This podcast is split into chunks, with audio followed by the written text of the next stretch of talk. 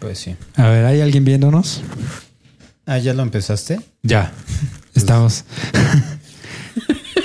Porque Ya, sí, a la esto chingada. Está fenomenal, güey. ¿Sí? Sí, no. Dame dos segundos para ver, a ver. Ey, qué- ey, ey, ey, sí. Confirmar, güey, que ya estamos, ya estamos en vivo. Madres. Estamos en vivo. Sí, ya estamos en vivo. Nada más déjame confirmar que estemos bien con el audio. Y si no me va a dar algo, güey. No, el audio, el audio según ya está perfecto, güey. Chingo a mi madre, cabrón. ¿Qué pasa, güey? Pues es que con de- la tecnología hoy me odia, güey. Entonces no prestes atención a estas pinches mamadas. Pinches mamadas. Ay, chingada madre.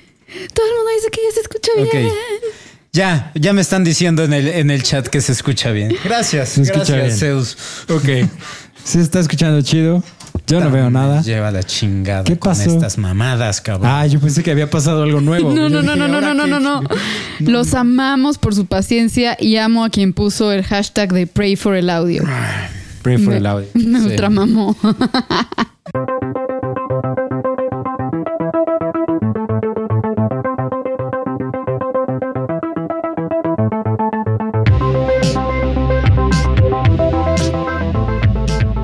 Bienvenidos al cuarto y séptimo arte, un podcast dedicado a hablar de música y de cine. No somos los primeros, ni seremos los últimos, ni seremos los mejores, ni los peores, pero lo intentamos. Y ahora con ustedes, sus conductores, JP Moreno y Memo González. ¿Cómo estamos muchachos? Bienvenidos a un programa más del cuarto y séptimo arte en estas pinches mamadas. Mándenle Eh, que- mucho amor a Memo porque está a punto de darle una embolia. O sea, está pedo. temblando del coraje. Eh, Esto no tendría que ser tan complicado. Esto no debería. Uno pensaría que la tecnología mejora nuestras vidas. El ejemplo es hoy. O sea, casi hora, casi dos horas tarde. Una hora, 46 minutos. Una hora 46 minutos tarde. No pasa nada. Pero bueno, ¿cómo están muchachos? Eh, soy Memo González y pues la primera vez en la historia de este podcast tenemos un live stream con video. Y estoy, estoy acompañado como siempre por JP. ¿Qué onda, Memo? Bueno, oye, oye, para ser la primera vez, pudo haber sido mucho peor, güey. Sie- siempre puede ser mucho peor. La próxima vez nos vemos dos horas y media antes. No, la próxima vez lo hacemos así desde el principio ya, güey. Yo, Eh, pues, ¿qué- sí. Parte de mi enojo va en contra tuya porque si esto pudiste haberlo hecho desde un... Yo no quería decir Dalai, nada, güey. pero Dalai. Es que, es que también parte de tu enojo también debería estar dirigido hacia tu OBS Studio que no nos dio el este. Es- está muy merecido. O sea, mi enojo va muy para allá. Pero bueno, seguimos, estamos aquí también con Marta, como siempre. buenas noches, chicos. Y chicas. Y chicas, chicos y chicas. Y bueno, el especial que les traemos hoy son cosas alegres.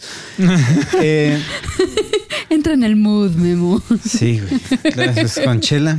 Y tenemos un especial para ustedes acerca de. eh, vamos a hablar acerca de nuestros momentos favoritos, no necesariamente de toda la historia, este es de esos clásicos videos que ya hemos sacado uno o dos, creo que nada más uno, ¿no? De los Uno, momentos sí. Sí, épicos uno. o favoritos de películas. En este caso nos vamos a enfocar a películas de fantasía. Eh, entonces, no necesariamente vamos a decir que es la mejor escena de la película, no necesariamente vamos a decir que es, la, es una escena que está en nuestro top 5 de toda la historia, como ya les mencioné, pero simple y sencillamente eh, pues es- son momentos súper chingones, sean tristes, sean eh, emocionantes. Y bueno, vamos a empezar. Ok. Eh, ¿Por qué no empiezas tú, Memo? empezaba yo, ¿verdad? Muy bien. Para que te relajes. Sí, pero perdón si estaba un poco distraído. Estaba checando que, que estuviéramos en vivo aquí. desde Sí, yo estoy celular. aquí Ah, ¿tú estás monitoreando. checando? Ok. Estoy aquí también con el chat. ¿Cómo están a Ándale, todos? es que también Aquí ver el estoy chat. viendo que está Rigo, está Brian, eh, The Absolute Comic. Que, ok, eh, vamos a ver, a ver si podemos, dependiendo qué tan rápido nos vayamos, a lo mejor al final tomaremos un par de preguntas para responder rápido de ustedes en el chat. Eh, pero bueno, aquí es- voy a estar al pendiente yo de ustedes en el chat en vivo. Eh, y bueno, voy a empezar yo con la escena que más, bueno, la- mi primera escena es de la película Edward Scissorhands Ok. de Tim Burton. El hombre manos de tijera. El joven hombre. El joven. El joven, El joven manos de tijera, ¿no? Ajá, el joven Sí. manos de tijera. Eh, esta escena que digo yo es la del final. Cuando estamos viendo a Winona Ryder, ya viejita, contándole la historia. Creo que es a su nieto, ¿no? O su nieta. Ajá, algo así. Es su nieto, creo. Nieto o nieta. Sí, no sé, sí. uno de los dos. Eh, pues sí, ¿no? Eh, Bueno, es que hoy en día hay muchas opciones. Sí, o sea, ¿qué, qué clase de pensamiento binario retrógrada tienes, güey? O sea, Pues es el género es un espectro, güey. sí. pues, está hablando It con su nieta. is. Está, habla- está hablando con su nieta. Estoy casi seguro que es nieta. Ok. Eh, y le está platicando que está mencionando el hecho de que ella cree que sigue vivo, ¿no? Ajá. Edward. Ujú. Y dice, pero ¿por qué, por qué crees que sigue vivo? Y dice, pues verás que aquí en, en nuestras, en nuestro pueblo nunca había nevado hasta el día que él vino, Sí. ¿no? Y desde entonces nunca ha dejado, o sea, siempre ha nevado. Entonces, mientras eh, siga nevando, Quiere decir sé, que él sé está que acá. él sigue. Y hacen esta transición adentro del castillo que es absolutamente hermoso con la música de Danny Elfman, que es probablemente mi top 3, 4 de, de sus soundtracks que él ha hecho, el de Edward Scissorhands. Eh, y Dios santo, vemos cómo tiene todo, toda una colección ya de estatuas de hielo. ¿De dónde la saca? Jamás lo sabremos. Pequeño de ¿Cómo lo sube hasta la, hasta la azotea, bueno, hasta el ático del, del castillo? Jamás lo sabremos. Pero eso no es lo importante, JP. No hagas preguntas No hagas lógicas, preguntas me lógicas. lleva la chingada. man. Entonces, eh, aquí, ¿sí pusiste la imagen? Sí, ya está la imagen. Ah, Ahorita bien. debe salir en algún momento. güey. En algún momento, porque Sí, está trazada la imagen, sí ¿verdad? está trazada. Pero bueno, eh, ese es uno de mis, de mis momentos favoritos. No, ahí sí puedo, puedo generalizar que es eh, de la historia, pues. De toda la historia del Toda la cine. historia. Ok. Es- Me, me voy a encabronar, güey. Otra ¿Le pusiste y le pusiste transición? No. Ver la puta imagen, cabrón. Ahí está. bueno, bueno, es la primera vez, me lleva la chingada. Memo. Muy bien. Ahí está la imagen, ya debe, ya debe estar Ya saliendo por saliendo ahí. la imagen. Ah, Ahí ya, está. ya, ahora sí ya la vemos. Chingada madre, güey. Eh, Ese es el problema de hacer las cosas en vivo. Este, y es la primera vez. Siempre va a haber errores. Siempre va a haber errores. Siempre va a haber errores.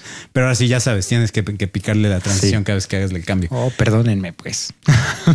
Ajá. El, el perdón se lo tienes, te, te lo tienes que ganar, chingados. Eh, pero bueno, esa es mi escena. ¿no? Ok. no sé quién sigue. Va, Marta. Pues yo. No sé quién sigue, me vale ver. Sí, fue- voy A sentarme a tomar mi cerveza. y a la chingada. No, ya. Esta es una de, de mis escenas favoritas de fantasía, hands down.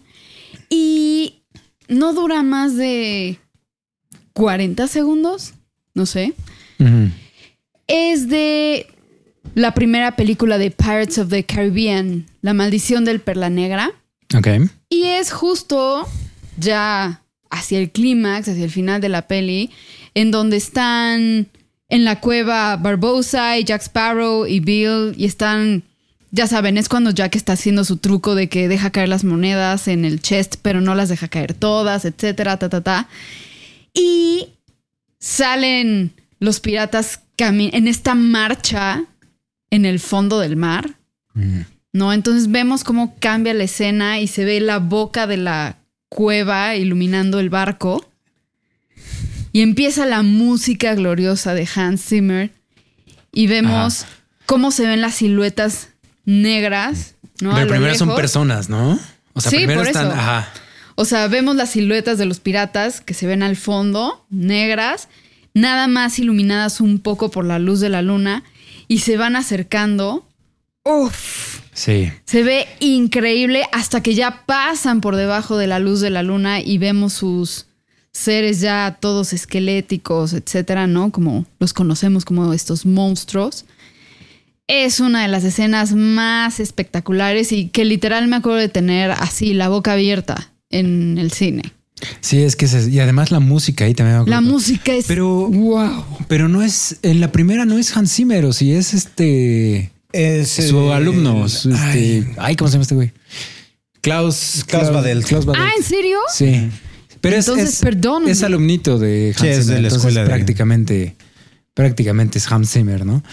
Y este, Ham, Ham, Zimmer. Ajá.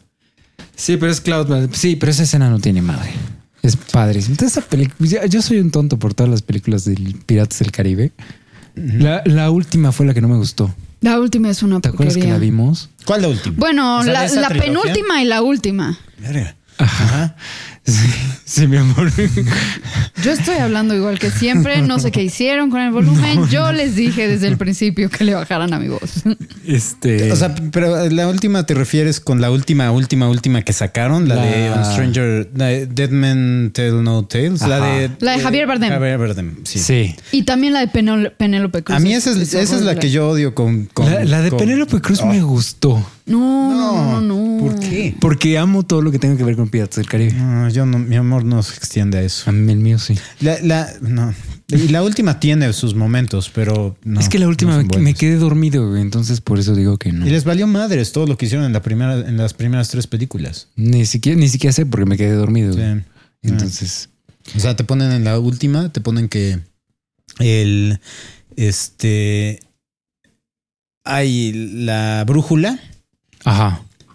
Te ponen que la que la consiguió de una forma que la heredó de su de su antiguo capitán, Jack. al- ajá, Jack. Ajá.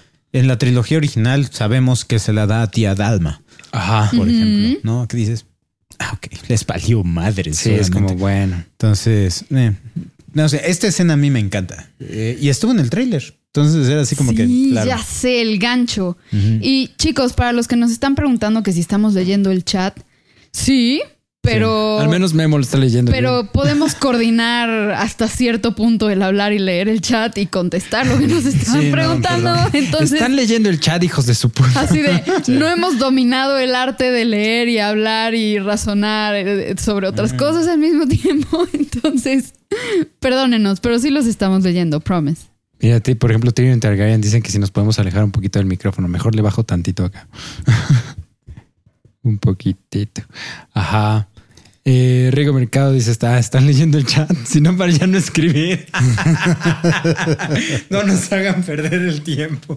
Este, eh, Man- Manrique dice Piratas del Caribe solo hay tres. Sí, La claqueta del cine, Piratas del Caribe es una trilogía, de nuevo. Rigo Mercado dijo, yo dije Klaus Badelt. Muy bien. Ajá. Ok. Bueno, yo voy a decir mi primera película.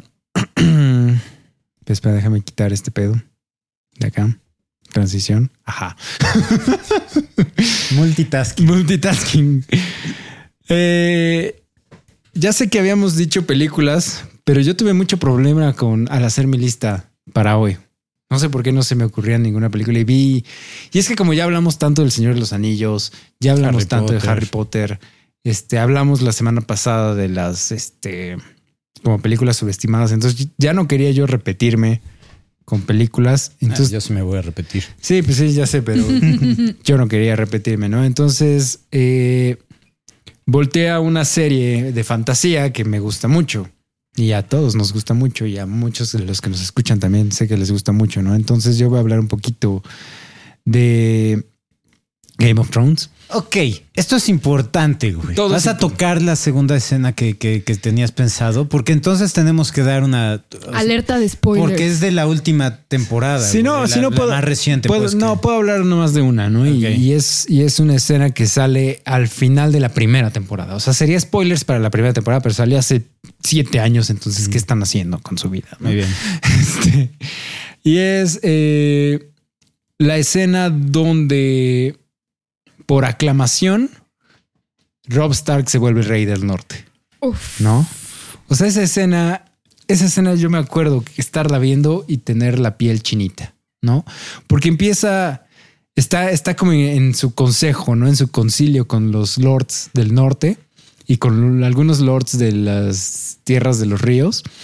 Y están diciendo, ¿no? Así, ¿no? ¿Qué vamos a hacer? ¿A quién vamos a reconocer como rey? Vamos a reconocer a Joffrey, vamos a reconocer a Stannis, vamos a reconocer a Renly. ¿A quién, no?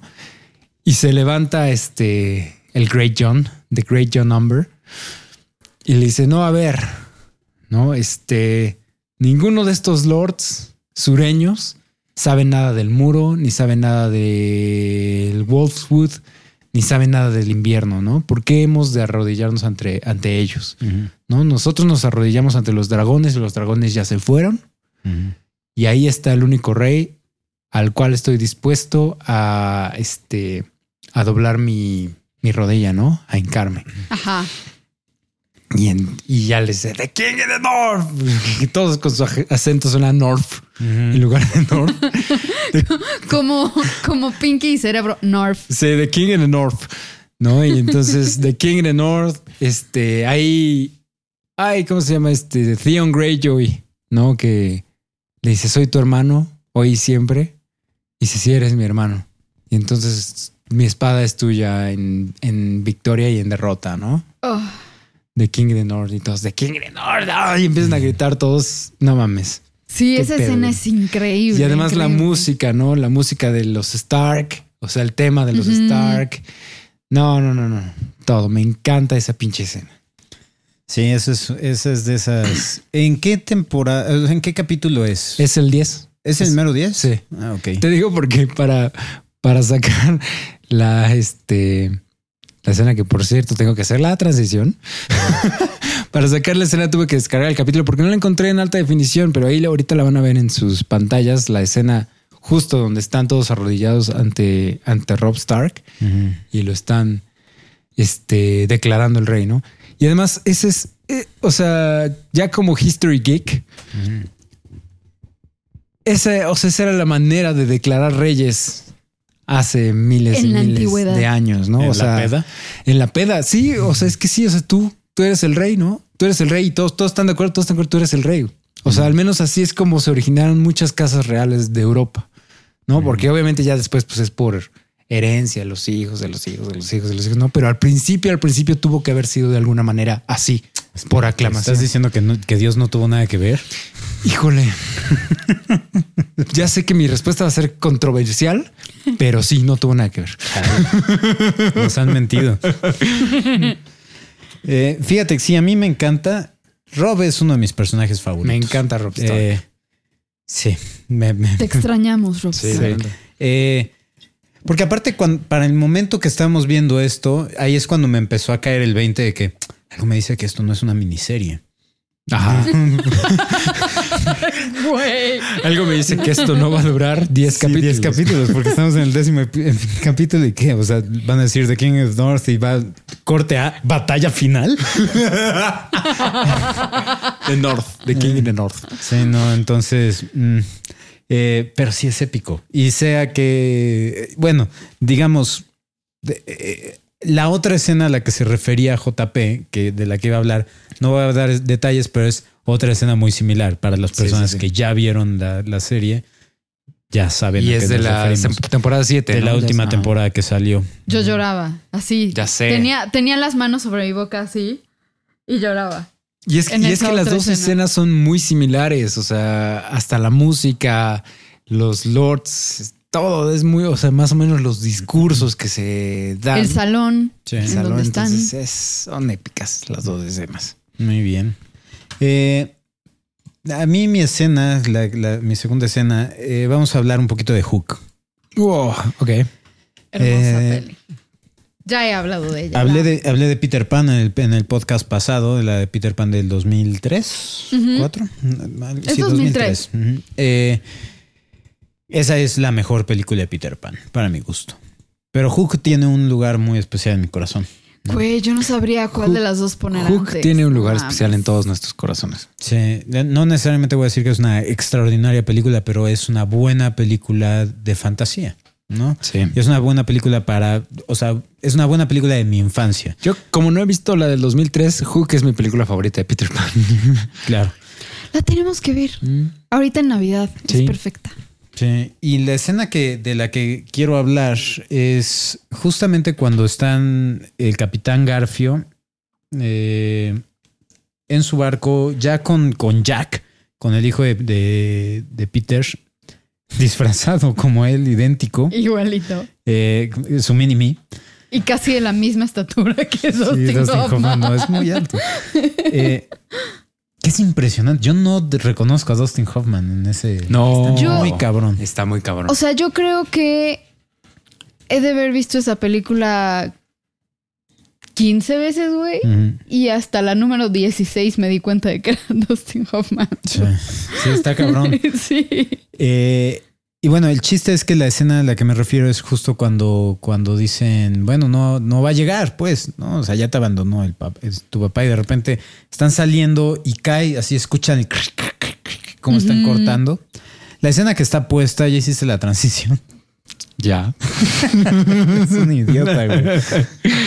Eh, deja de sonreírle a tu celular. Es que estoy leyendo los comentarios, están muy cagados. Perdón. Bueno, ya eh, hice la transición. Este, esta escena que, que puse en la imagen no es de esa escena, obviamente, porque no la pude conseguir. Eh, Estábamos en el caos corriendo como, como cabezas de, como gallinas decapitadas. Entonces, eh, pero bueno, es, es un poquito después esa, esa secuencia ya cuando está con sus dos hijos. Pero cuando, cuando llega y tira la silueta de la, de la vela, bueno, de las... Ay, ¿cómo se llaman estas chingaderas? Las velas. La vela. Las velas. Ajá. Ajá, Sí, que, sí, que sí. corta la silueta y la, la recogen y es la, la misma silueta de, de Peter Pan. Al detalle que dices, ¿cómo les... es, es fantasía, vale madres. No, pero cabrón, que de- hasta el pelito tiene. güey. Oye, es Peter Pan, güey. Está, está muy cabrón. Está muy cabrón lo que, lo que puede suceder en, en- Exacto. en- en el país de nunca jamás. Eh, lo que puede hacer una daga Exactamente. güey. o la espada dorada. No sé con qué chingado le cortó, pero le quedó es la espada, ¿no? Es la espada. Bueno, no sé. Ajá. No tiene ese. Sí, sí, sí. No esa es, es mágica. El chiste es que en ese momento sale de, de la, la silueta de la música, ¿no? De, de- este, de Hook y tan, tan, tan. Chingón. Dice, Tan, tan, y, y- y Jack le pregunta a, a Garfield, ¿no? Dice, capitán, ¿quién es él? Dice, es Peter Pan. sí, que hasta él está emocionado. ¿no? Sí, ya sé. Y además en la posición clásica de Sí, Peter claro. Sí, eh, exactamente, está así, ¿no? Sí. Y, y como 20 kilos menos, que bajó de, en 24 horas. Esto no es sano. Esas dietas detox. Es, es- es- es un indicador de este trastornos de la conducta alimentaria. Exactamente. Entonces, eh, know. el chiste es que eh, hay- el diálogo que tienen ahí, dice, ah, finalmente regresas o algo así le dice. Ajá. Pero la, la línea que me encanta es cuando Peter le pregunta, pues, ¿qué es lo que quieres? ¿No? Este, y Hook le, le responde así nada más, así eh, apuntándole el garfio y dice, o la espada, y dice, solamente a ti. ¿no? Y, y Peter le dice, pues me tienes. Y ya este, vuela y cae enfrente de él y saca su espada y dice, no mames. Que empiece la batalla, güey. Ya sé. Y- ah, Además, esa batalla es genial. Sí, la última batalla de Hook no perdidos. tiene sí, madre. Sí, El Sí, gordito que se hace bola de cañón, ¿no? No sé qué. sí. Eh, Sí, y las- todo el clímax, o sea, es divertido. O sea, es épico cuando están peleando. Si dices no tiene sentido, te voy a golpear, güey. nada O sea, tiene sentido. Sus armas son huevos de gallina. Es una película de fantasía, mismo. y para niños. hay, un, hay güey, hay un güey que vuela. güey, O sea, Eso es más creíble que los huevos de no gallina. mames. No sabes, no sabes con qué presión están saliendo los huevos. Te voy a aventar un huevo. Iu, porfa, no. Estás empezando a escuchar demasiado sucio. Te voy a aventar dos huevos. Ya. Sí deja un ojo morado, güey. Una. Nada, no tiene nada que ¿Te lo dices por experiencia? ¿Qué pedo, güey? No, no tiene, no, No. tiene- no tiene nada que ver lo que va a decir, güey, pero es una anécdota personal que está muy cagada y tiene que ver un poquito. Una vez un amigo le aventaron un limón. limón, güey. Ya, obviamente es más duro que un huevo, güey, pero un- le aventaron así. Pero de eso que se así iba pasando el güey hasta ahí. Oye, Juan. Y el otro, ¿qué? Huevos. Y en el ojo, güey. Y sí se lo cerró. No mames. Tuvo el ojo morado como tres meses. Oye, y ese cabrón no se fue a probar a las grandes ligas después de eso, güey. No más qué brazo, cabrón. Estuvo muy cagado, güey, pero ya, perdón, continúo. Pero para que veas que, que que los, los alimentos cotidianos pueden ser armas también, güey. Sí, no, porque todos sabemos que los, las cáscaras de huevos son tan fuertes como un limón. Güey, un huevazo si te duele, cabrón. No sé, me pedo. De nuevo, Marta, no metas tu vida sexual con JP en esto, güey. No estamos hablando de eso. Y malditas, esto está en vivo, entonces ya no lo puedo editar. Ya está afuera. ¿eh? No hay edición acá.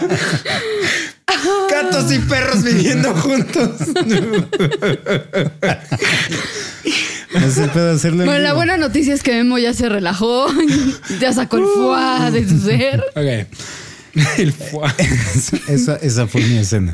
Ok. Ah, bueno, no, pero sí, como complemento, no mames. Cuando, cuando vuela eh, Peter, que escucha que está gritando su hija. Oh, Maggie. Y, Ajá. y- y Sí. deja ahí este. Ah, porque justo está peleando con, con, con Rufio, ¿no? Van a empezar a pelear. Y, y Hook le empieza a decir Rufio. Eso no Rufio. tiene. madre. Y Rubio se voltea sí. así. Pinche Rufio está listo, güey. Y llega Peter y dice: No, el viejo es mío, ¿no? Y vuelven a y en, gritar. y en ese momento es cuando grita la hija. Y entonces Ajá. Peter va por ella y, y- y Garfio sigue. Rufio. Ya sé, güey. Puta madre, güey. Ya y sé. que- y te parte el corazón, güey, cuando, cuando matan al pobre Rufio. Y que Ay, dice, ya ¿Sabes sé. cuál es mi pensamiento feliz? Dice, o mi deseo, o algo así, dice. Sí. Y dice que, a ver, de tener un papá como tú. no mames, ya sé. Y como complemento del complemento, güey, o sea, ya que se va a ir Peter y entrega la espada Ah, sí. y se le da y se la da al, Al gordito. al chavito gordito. No La manches, sonrisa- y la, la- la- cara, la que cara que pone ese gordo es-. Genial, güey. Así, déjame, te abrazo. Eres adorable, güey. Ya sé. No mames. Y que al que es más chiquito le dice así de, y yo que tú puedes cuidar a los animalitos más pequeños, los chiquitos. insectos. Más pequeños. ya sé, es padrísima esa escena. Ya es que me empecé a morir de risa porque El que chat- alguien escribió en el chat así de, a un amigo le pasó lo mismo con un higo. No mames, y y Mr. Gentleman, nunca les han arrojado un cubo de hielo. Suena mamada, pero duele como si fuera una No piedra. mames, sí, sí, claro que sí, güey. ¿Quién fue el psicópata que te aventó hielo? Y luego Li- Liz Barky Hernández dice: Marta, yo soy el acosador de los podcasts de tu risa. Quiero que lo sepas. Hashtag, ok, no, fue, eso fue creepy. No, el, el chat está con todo, güey. Está, el chat está cagadísimo. Voy yo. Ay, y Lopita Lutman, estamos hablando de momentos de películas de fantasía. ¿Que querías más podcast de películas de fantasía? Este, es- Ah, sí. este sí va a ser el último. Eh, No, no va a ser el último, porque ahora sí ya vamos a empezar por las décadas, ¿no? ¿Tú habías, di- What? tú habías dicho que era el. O sea, tú habías dicho el que el de la semana pasada era para cerrar el ciclo de fantasía. No. El, Llevamos cerrando el ciclo de fantasía Sí, como tres podcasts. Dijimos, empezando. es- vuelve a escuchar el podcast de la semana pasada y decimos: para pues, cerrar. No nuestro- estaba yo poniendo atención. Pinche Drax. sí, no mames. Pero- ok. Vas, Marta. Sí. Mi escena es de una película de los ochentas de Robert Zemeckis que me fascina y creo que durante mi infancia la vi como 37 veces. Siempre que hablo de, de mis películas favoritas digo que las vi esa cantidad de veces. Güey, mi mamá, ¿qué hacía? Así, solo me ponía películas para que no la molestara o qué pedo. Esa es- Esa es la labor de los papás que criaron a niños en los ochentas. Ya sé. Bueno, y es Death Becomes Her. La muerte le sienta bien. Qué buena película. Sí. Es buenísima. Y es la escena de la, de la pelea entre Goldie Hawn y Meryl Streep. No, empezando porque Goldie Hawn está boca abajo en la fuente y todos piensan que está muerta. Y se Es que le- levanta. Le, dispara, ¿no? Le dispara con una escopeta. Le dispara a Meryl. Streep con una escopeta, ¿no? Porque están peleando acerca del esposo, etcétera. Y se cae a la fuente y vemos cómo se levanta y tiene un hoyo gigantesco en el estómago. Ajá. Entonces, agarran las palas que llevaba Goldie Hawn, que además me encanta porque estas mujeres justo en esa película están guapísimas las dos. Las dos talentosísimas, las dos chistosísimas. Bruce Willis también en esa película me da mucha risa. O sea, siento que es muy gracioso, que le quedó pintado el personaje. Aparte creo que es la primera vez que lo vemos no eh, interpretando un personaje que no es cool. Que era un perdedor, Sí, eh, exacto. que sale gordo, o sea, sale panzón, Es borracho, pelón, ajá. pues ahí es cuando no le, no le ocultaron sus entradas. Exacto, exacto. Y este, y bueno, se empiezan a dar con las palas estas dos, así durísimo, ¿no? Y se están diciendo las verdades y cómo una le robaba los novios a la otra y cómo la otra pensaba que era así, este, vulgar, etcétera. Ese, ese es lo más chingón de esa escena, ¿no? Porque además de obviamente ser la pelea, como Sí, que se se están confiesan ¿no? todo, Se están terapeando ahí bien cabrón. Exacto, ¿no? Y empiezan a hablar de todas estas cosas del pasado y en eso así Goldie Hawn le da con la pala, ¿no? En la cabeza a Meryl Streep, le hunde la cabeza y siguen hablando y le dice, no te puedo tomar en serio hasta que te acomodes la cabeza, ¿no? Y, este, y la otra sí se la alza y se la alza y se la alza. Y ya, o sea, igual rompen la pala, atraviesa el agujero que tiene en el estómago. Todo esto me encanta, pero como dice JP, o sea, es, es la- el conjunto de los efectos, de lo chistosas que ellas son y también de lo seria que es la escena, porque es una escena catártica Sí. dentro de la película y es la escena que las une. Y después van por el pobre de Bruce Willis, que además a media escena dice, bueno, yo voy Bueno, ajá, con arriba. permiso y se quedan. Con permiso. Se quedan en su casa. Ey, sí, me, me encanta. Ahí también sale así mi reina Isabella Rossellini guapísima en esa película. Es, es lo que iba a decir. O sea, igual y me van a crucificar tanto aquí ustedes dos como todo el chat. No la viste. No, no, no, sí. O sea, no, la, la acabamos de, de hecho, la acabamos de ver otra vez. No, pero a mí Meryl Streep nunca se me ha hecho guapa. Nunca. Y Goldie Hawn, creo que menos. Ay, a mí, o sea, a lo mejor no son unas bellezas clásicas Sí, las dos, pero se me eso. hacen muy atractivas. me- Goldie Sí. Hawn se me hace que parece un chihuahua. un chihuahua dorado. ¿No? Bueno, Y- pelirrojo en esa película. ajá. Y, y Meryl Streep se me hace completamente X, pero Isabela Rossellini sí está, sale guapísima. A mí, y- eh, otra escena que me encanta es, o sea, la de la transformación de Meryl Streep. Justo toda esa escena en donde está con Isabella Rossellini Ajá. y le está vendiendo la poción, ¿no? Y ya que sale y se ve en el espejo y ve cómo se le empiezan a inflar las boobies Y y, las pompas y así. Ya sé. Así dice, I'm a girl. Sí, ya sé. Sí, me encanta esa peli. Es muy cagada. Sí, yo estoy completamente de acuerdo con, con Marta en esos aspectos de sí, es belleza extraña. Yo tuve un crush con Goldie Hawn Ajá. en una película que sale con Mel Gibson. ¿Cuál? No me acuerdo cómo se llama. Ah, excelente. Pero es- no es muy buena, no es muy buena. Es, Ajá. eh, no, la, la neta la tengo borrada. La vi como tres, cuatro veces. Es la única película que hicieron juntos. Entonces ahí nada más busquen Goldie Ya. Hawn y Mel Gibson y es esa película. Ok. Eh, en esa tenía yo un pequeño crush con, con Goldie Hawn. O sea, cuando estaba joven, sí era más agraciada, pues. Eh, pero eh, ajá, la- siento que, que Meryl Streep envejeció muchísimo más, con muchísima más gracia. Sí, Ajá. de acuerdo. ¿no? Igual De también acuerdo. ven ahorita a Ri- a Isabela Rossellini y no envejeció con gracia tampoco. Sí, no, ella. Pero es que también, o sea, estamos a ¿cuántos años de, tendrá Pues es Rossellini? Bueno, esta- esta 91, película es 92. 91, por ahí, ¿no? Ujú. Algo así. O sea, sí, pero pon tú que en la película haya tenido ya 30 años. No, ya pues. tiene- no, yo creo que ya todas tienen como 40. Sí están pegándole a los 40. En esta película Sí, todas las tres. Isabela Rossellini, Goldie Hawn Y estaban Meryl Streep. guapísimas, ¿no? se ven manches. muy bien las tres. A mí, a mí me gusta cómo se ven las tres en esta película y actúan extraordinario. Ya. ¿Algo más sobre Death Becomes Her? No, no. No, no. Ok. Entonces voy yo. Quería, quería, quería mencionar algo del chat porque está, está poca madre. Güey, yo sí me defiendo con una manzana. Vayan Medrano. La cáscara del huevo se te mete en el ojo y vales madres, ¿ya ves? ¿Qué? La cáscara de- del huevo se te mete en el ojo y vales madres, dice Van Brandon Manrique. Es un buen punto. Memo. ah, tiro al blanco. Aquí está. Monse puso tiro al blanco. Así se llama la película de, de Mel Ah, órale. Gracias, Monse.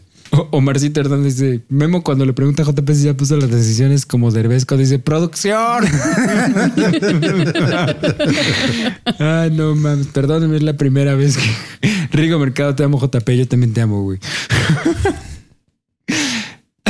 JP ya le diste como tres tragos a la cerveza vacía. ¿Cómo saben que está vacía? Porque sí se ve vacía. Cierto, estaba así, güey.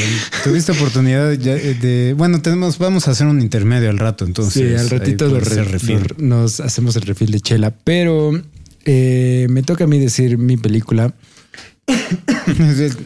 Está puesto el logo. Sí, ya, de- ya.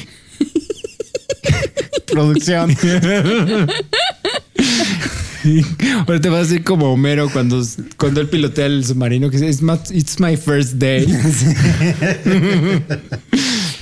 es mi primer día, güey, déjame en paz. Pero yo quiero hablar de eh, una película que ya habíamos hablado un poco de ella en la, en la serie de animación. Pero a mí me encanta. Eh, ¿Cómo entrenar a tu dragón? Oh. Claro. ¿Cómo entrenar a tu dragón? Creo que es de las mejores películas de animación que se han hecho ever.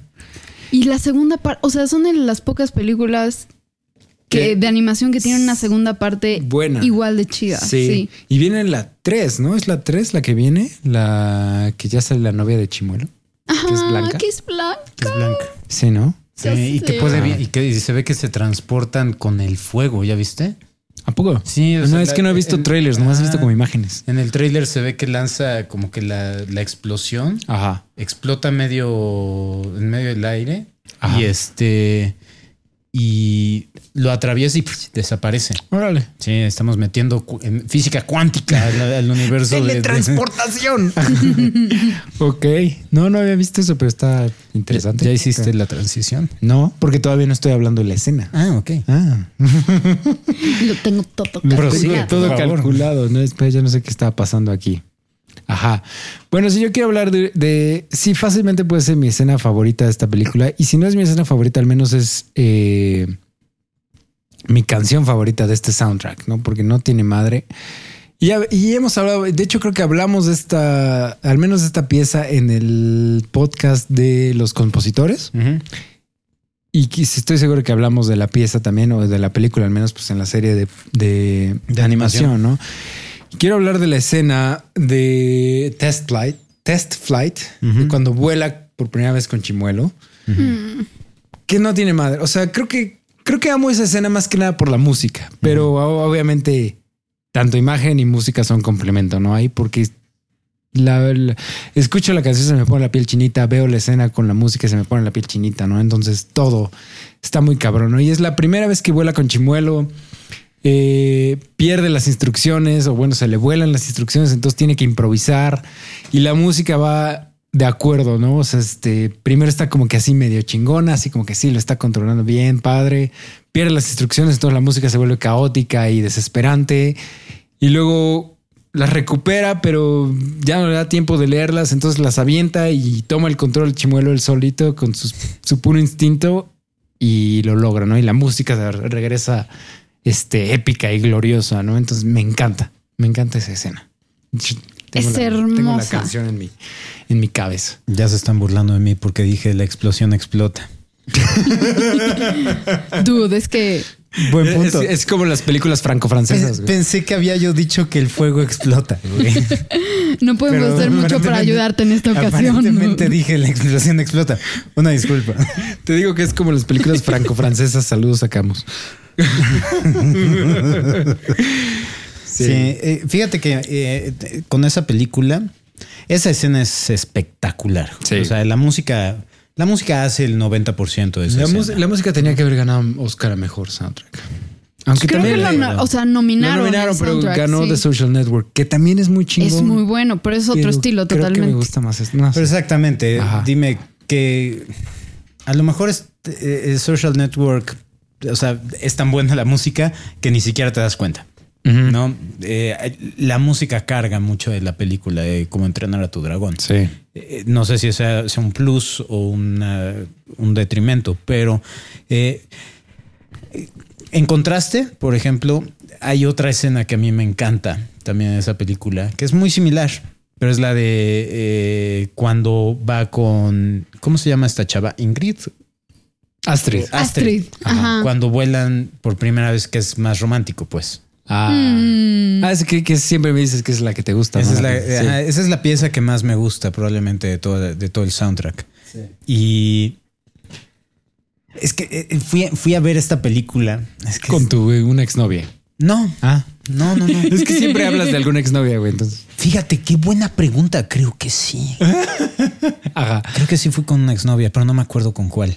Eh, no, ¿Cuál es la historia de este ex? No, la, eh, no, Bueno, o sea, con la película. No, con la película fui a verla a 4DX Ay, qué chido. y es de las mejores experiencias que he tenido. JP nunca ha querido entrar a la sala de 4DX. Es que creo que me, Por amargado. me estresaría mucho si soy bien pinche amargado. No, y eh, neurótico. eh, ahora que se estrene la 3, vamos al 4DX.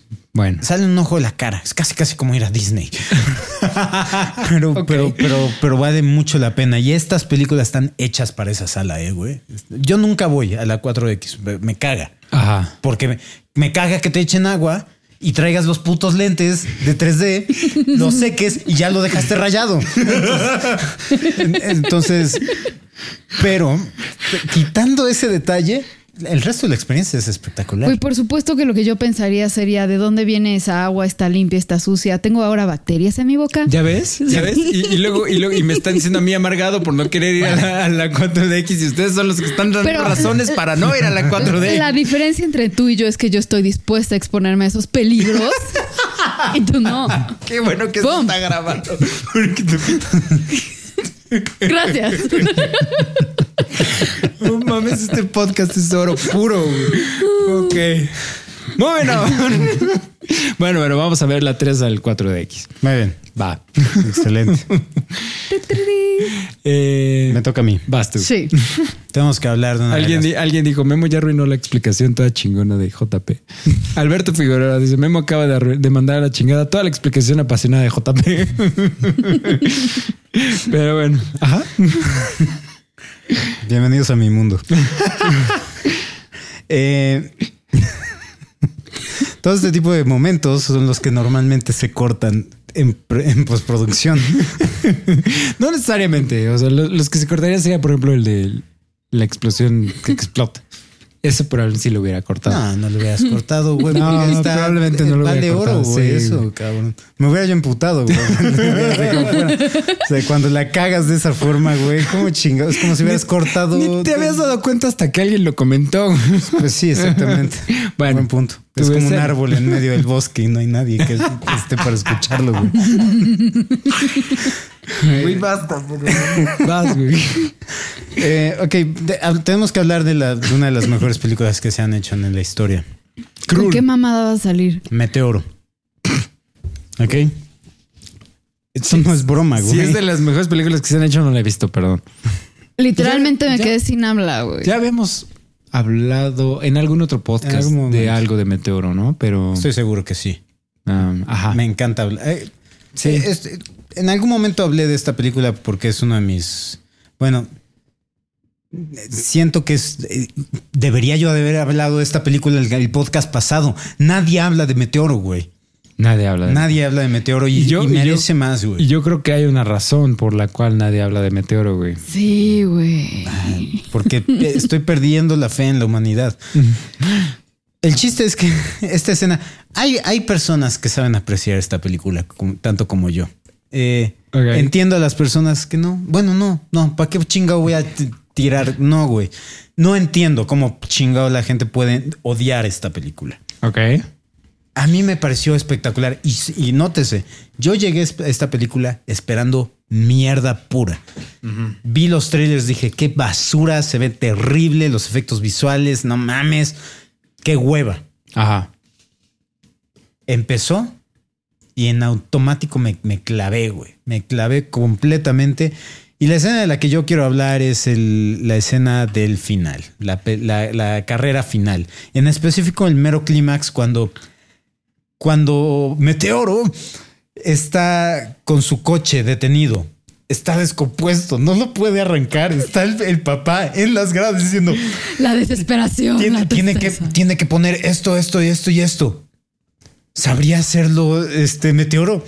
Y dicen, no lo sé. Y lo hace. Y por supuesto, el cabrón está en último lugar después de haber dejado fuera un chingo. Porque esto es, esto es como Mario Kart, la película. ¿no? O sea, aquí puedes vas ir al- rompiendo madres. Te puedes ir, te puede salir una tortuga azul y desmadrar al primer lugar. No necesariamente, pero, Ah. Pero algo, algo similar. Hay una carrera en el, en el, en el desierto que sí sería algo muy, muy parecido. Sí, no, hay, no hay tortugas, pero sí hay bolas gigantes con cadenas y picos.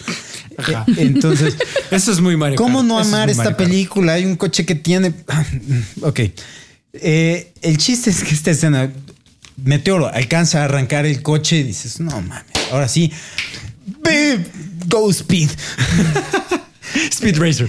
Sí, no, por- porque es Speed. Ah, eh, Racer es su apellido. Perdón, no soy tan fan. Sí, es como si dijera yo, ve JP Moreno. Sí, tienes razón, suena muy raro, perdón. Entonces, eh, el chiste es que todo, todo este trayecto, desde que el cabrón arranca hasta que alcanza los primeros lugares, empiezan todos estos monólogos de todo lo, lo que ha pasado a lo largo de la película, ¿no? Todo lo que le han dicho para, para hacerlo sentir menos, para perder la esperanza. Y también por otro lado tenemos a, a gente que está diciendo cosas positivas, ¿no? O sea, sale el Racer X diciéndole, ¿sabes qué? Este, eh, eh, sé que todavía tienes algo que dar o algo así. Y dice, y quiero estar ahí para, para, para presenciarlo, ¿no? Y eh, sale hablando su papá, sale él a- escuchándose a, a sí mismo. Todas las cosas positivas, negativas, y el cabrón así casi casi llorando. Todos en, la- en las gradas están volviéndose locos. Los, los Como. Memo en este momento. ¿Cómo chingados, madre, no te vas a emocionar con esta secuencia? Porque aparte, para este punto, los, los cronistas ya están perdiendo la cabeza. Es, no mames, güey, Meteoro está alcanzándolos. Y están llegando, están tres, do- hay dos pendejos, güey, que quedan al, al mero final. Los dos se abren Ajá. para dejarlo pasar por el frente. Y por en medio y se le cierran. Y dices, no mames, ¿ahora qué va a pasar, güey? ¿Va a ganar la, la- la- la carrera? No sabemos, güey. O sea, sí, sí va a ganar. porque pero no lo sabemos hasta este momento, ¿no? Ajá. Pues Meteoro hace una un movimiento. El cabrón empieza a girar, engancha al coche de la derecha con el frente y al coche de la izquierda con la parte trasera y empieza a girar. Los lanza a los dos contra los costados. Los coches empiezan a sacar chispas despedazándose. El coche de Meteoro está cayéndose a pedazos. Ya para este punto, con todos los putos colores y flasheos, flashazos, ya todos tenemos ya en este momento un ataque epiléptico. Pero es un ataque epiléptico acompañado de emoción. Y yo para este punto, cada vez que veo esta película están saliéndose las lágrimas. No mames, ¿cómo puede ser tan chingón, güey? No hay forma, güey. No hay forma alguna de superar esa secuencia y cae así, ya. El coche cae así. Cruza la línea de meta y así se cae a pedazos. de Así ya, ya, valió.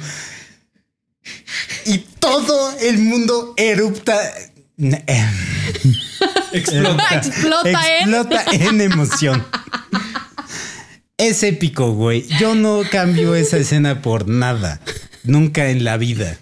Es genial. Nada más por esa pura escena, güey. Nada más por esa escena vale, vale la pena. Y los eruptos. Pero espera, en general la película es buena, o sea, sin, qui- sin A mí sí me gusta, güey. Sí me eh, tiene. No es para todos, definitivamente, porque tiene un estilo muy particular. Las transiciones son muy extrañas, no todas las personas. Es de los gustan. Wachowski, Son de los Wachowski. Ajá. La acción es muy buena. La acción es muy ¿Es buena. de los Wachowski, neta? Sí. Y es de, de todas las películas de los Wachowski, es la que, la que mejores actuaciones tiene. Ok. No son robots. Ya. Oye, es que, es que, o sea, de por sí nunca fui fan del, del anime de Meteoro. O sea, nunca fui fan. Creo que lo vi como dos veces y me Ah, aburría. Y cuando vi que salía la película tampoco fue así como, ay, uy, Meteoro. Entonces, pues no la fui a ver y pues nunca la he visto, ¿no? Entonces, O sea, nunca las has visto. no, pero ahorita todo, tu narración fue así de tengo que ver esta película, güey. Yo he visto como escenas así. O sea, oh, Dios típico santo. que alguna los vez dos la han me estaban pasado en juzgando, HBO. güey. Güey, te estábamos porque juzgando vi bien esas cabrón. escenas güey. y no se me antojó nada. dude. Así estaba yo, güey. Así estaba yo. Exactamente. Cuando vi los trailers dije, qué mierda. Además, te estás, te estamos juzgando todo el tiempo, güey. Estás hablando de meteoro o no estás Claro, hablando pero de hay meteoro. te veces que me juzgan con razón, güey. Este no es el caso. Sí. Sí, sí, sí, te hace sentir bien. Ahora te daremos el beneficio de la duda en cuanto a la película de Meteor. Bien hecho. Ahí la tengo. Si quieren, no, no, ni se las voy a prestar porque me van a devolver. Te la devolvemos cuatro años después. Cuatro años después. Si, si eso está chido contigo, está bien. Como, ya, te, ya te devolvimos Tombstone, ¿no? Sí, sí, Según yo ya. sí. Sí, Creo sí, que sí, No, yo, yo estoy segurísima de que sí. Ok. Sí, debe estar por ahí. Sí, ahí está. Ok. Nunca había escuchado. Ulises Delgado Camacho dice: Nunca había escuchado a alguien decir ataque epiléptico y diversión en la misma oración.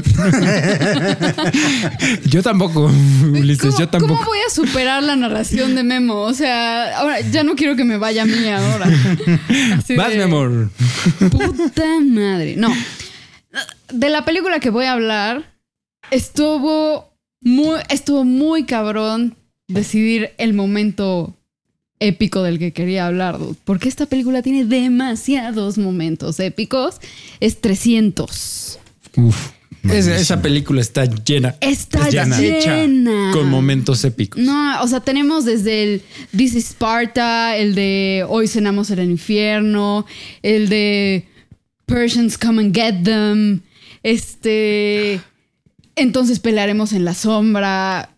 Todos, todos, o sea, todos, todos, lo que quieran tiene. e- e- Esta película es hermosa, pero Me, ar- me arrodillaría, pero, pero estar matando a tus hombres todo el día me dejó un poco lastimada la rodilla. Ey.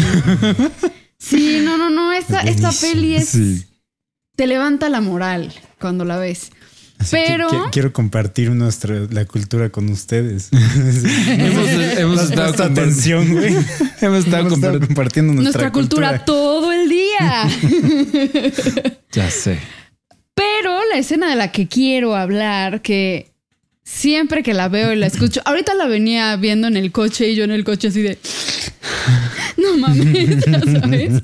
Es el discurso de Dilios al final, Ay, ese pico. ya que está tanto en el Senado como ya en la batalla de Platea, ¿no? Y que, que empieza con este... Nos dio una instrucción muy simple, Leónidas, ¿no? Recuérdenos. Ah, ya sé. Así de lo más simple que un rey puede pedir. No pidió canciones, no pidió baladas, no pidió poemas. Solamente. Monumentos, no ni monumentos, solamente que lo recordáramos, ¿no? Y, y empieza a dar este speech que, que acaba con la frase de. de. Remember passerby. ¿no? That here by Spartan law we lie. No mames. O sea, eso y de ahí nos vamos a la batalla de Platea, ¿no? Donde está, sigue hablando Dilios, sigue emocionando al ejército, ¿no? Y dice que ahora están ahí todos los griegos, 30 mil griegos, ¿no? Y les dice, y estamos en, en esta onda de 3 a 1, ¿no? O sea, hay tres persas por cada griego y esas son buenas probabilidades para cualquier griego. Entonces, hoy libramos al mundo del misticismo y de la tiranía a la victoria. ¡No mames! Sí, ese, ese No final de esa película. Es. ¡Qué pedo! No mames, Así. cabrón. Sí. A- aparte de que la película en sí es como que te, te- como si te inyectaran así un suero de testosterona. Sí, güey. Yo siento cómo me crece la barba con esa película, no mames. Y eh, pero ese momento, sí, o sea, cuando, cuando se voltea y dice, y aquí, y aquí estamos, ¿no? 10 mil espartanos. Ajá. Ajá. eh, y, eh, acompañados de 30 De mil 30,000 griegos, sí, sí, sí. Dice, y si 300 espartanos les hicieron ver su suerte, ahora imagínense lo que les espera. No, No, sí, sí, piel chinita, güey. Puta chinita. madre, güey. Ya sé. Es que esta, esta película, la, la- igual la hemos mencionado alguna vez, pero voy a repetir, no me importa. O sea, me encanta porque tiene todos estos destellitos. O sea, es muy fantasiosa. Muchas cosas son completamente sacadas del culo de... Es Frank Miller, ¿no? El que Frank escribe. Miller. ¿No? Eh, los monstruos que son los persas, los, los inmortales, o Sí, sea, sí. este... Efialtes, que es un todo un, Un jorobado los elefantes gigantes, güey, los rinocerontes rinocerontes. gigantes. O sea, muchas cosas están sacadas del culo, La ¿no? altura de Pero todo se justifica. Ajá, pero todo se justifica por Dilios.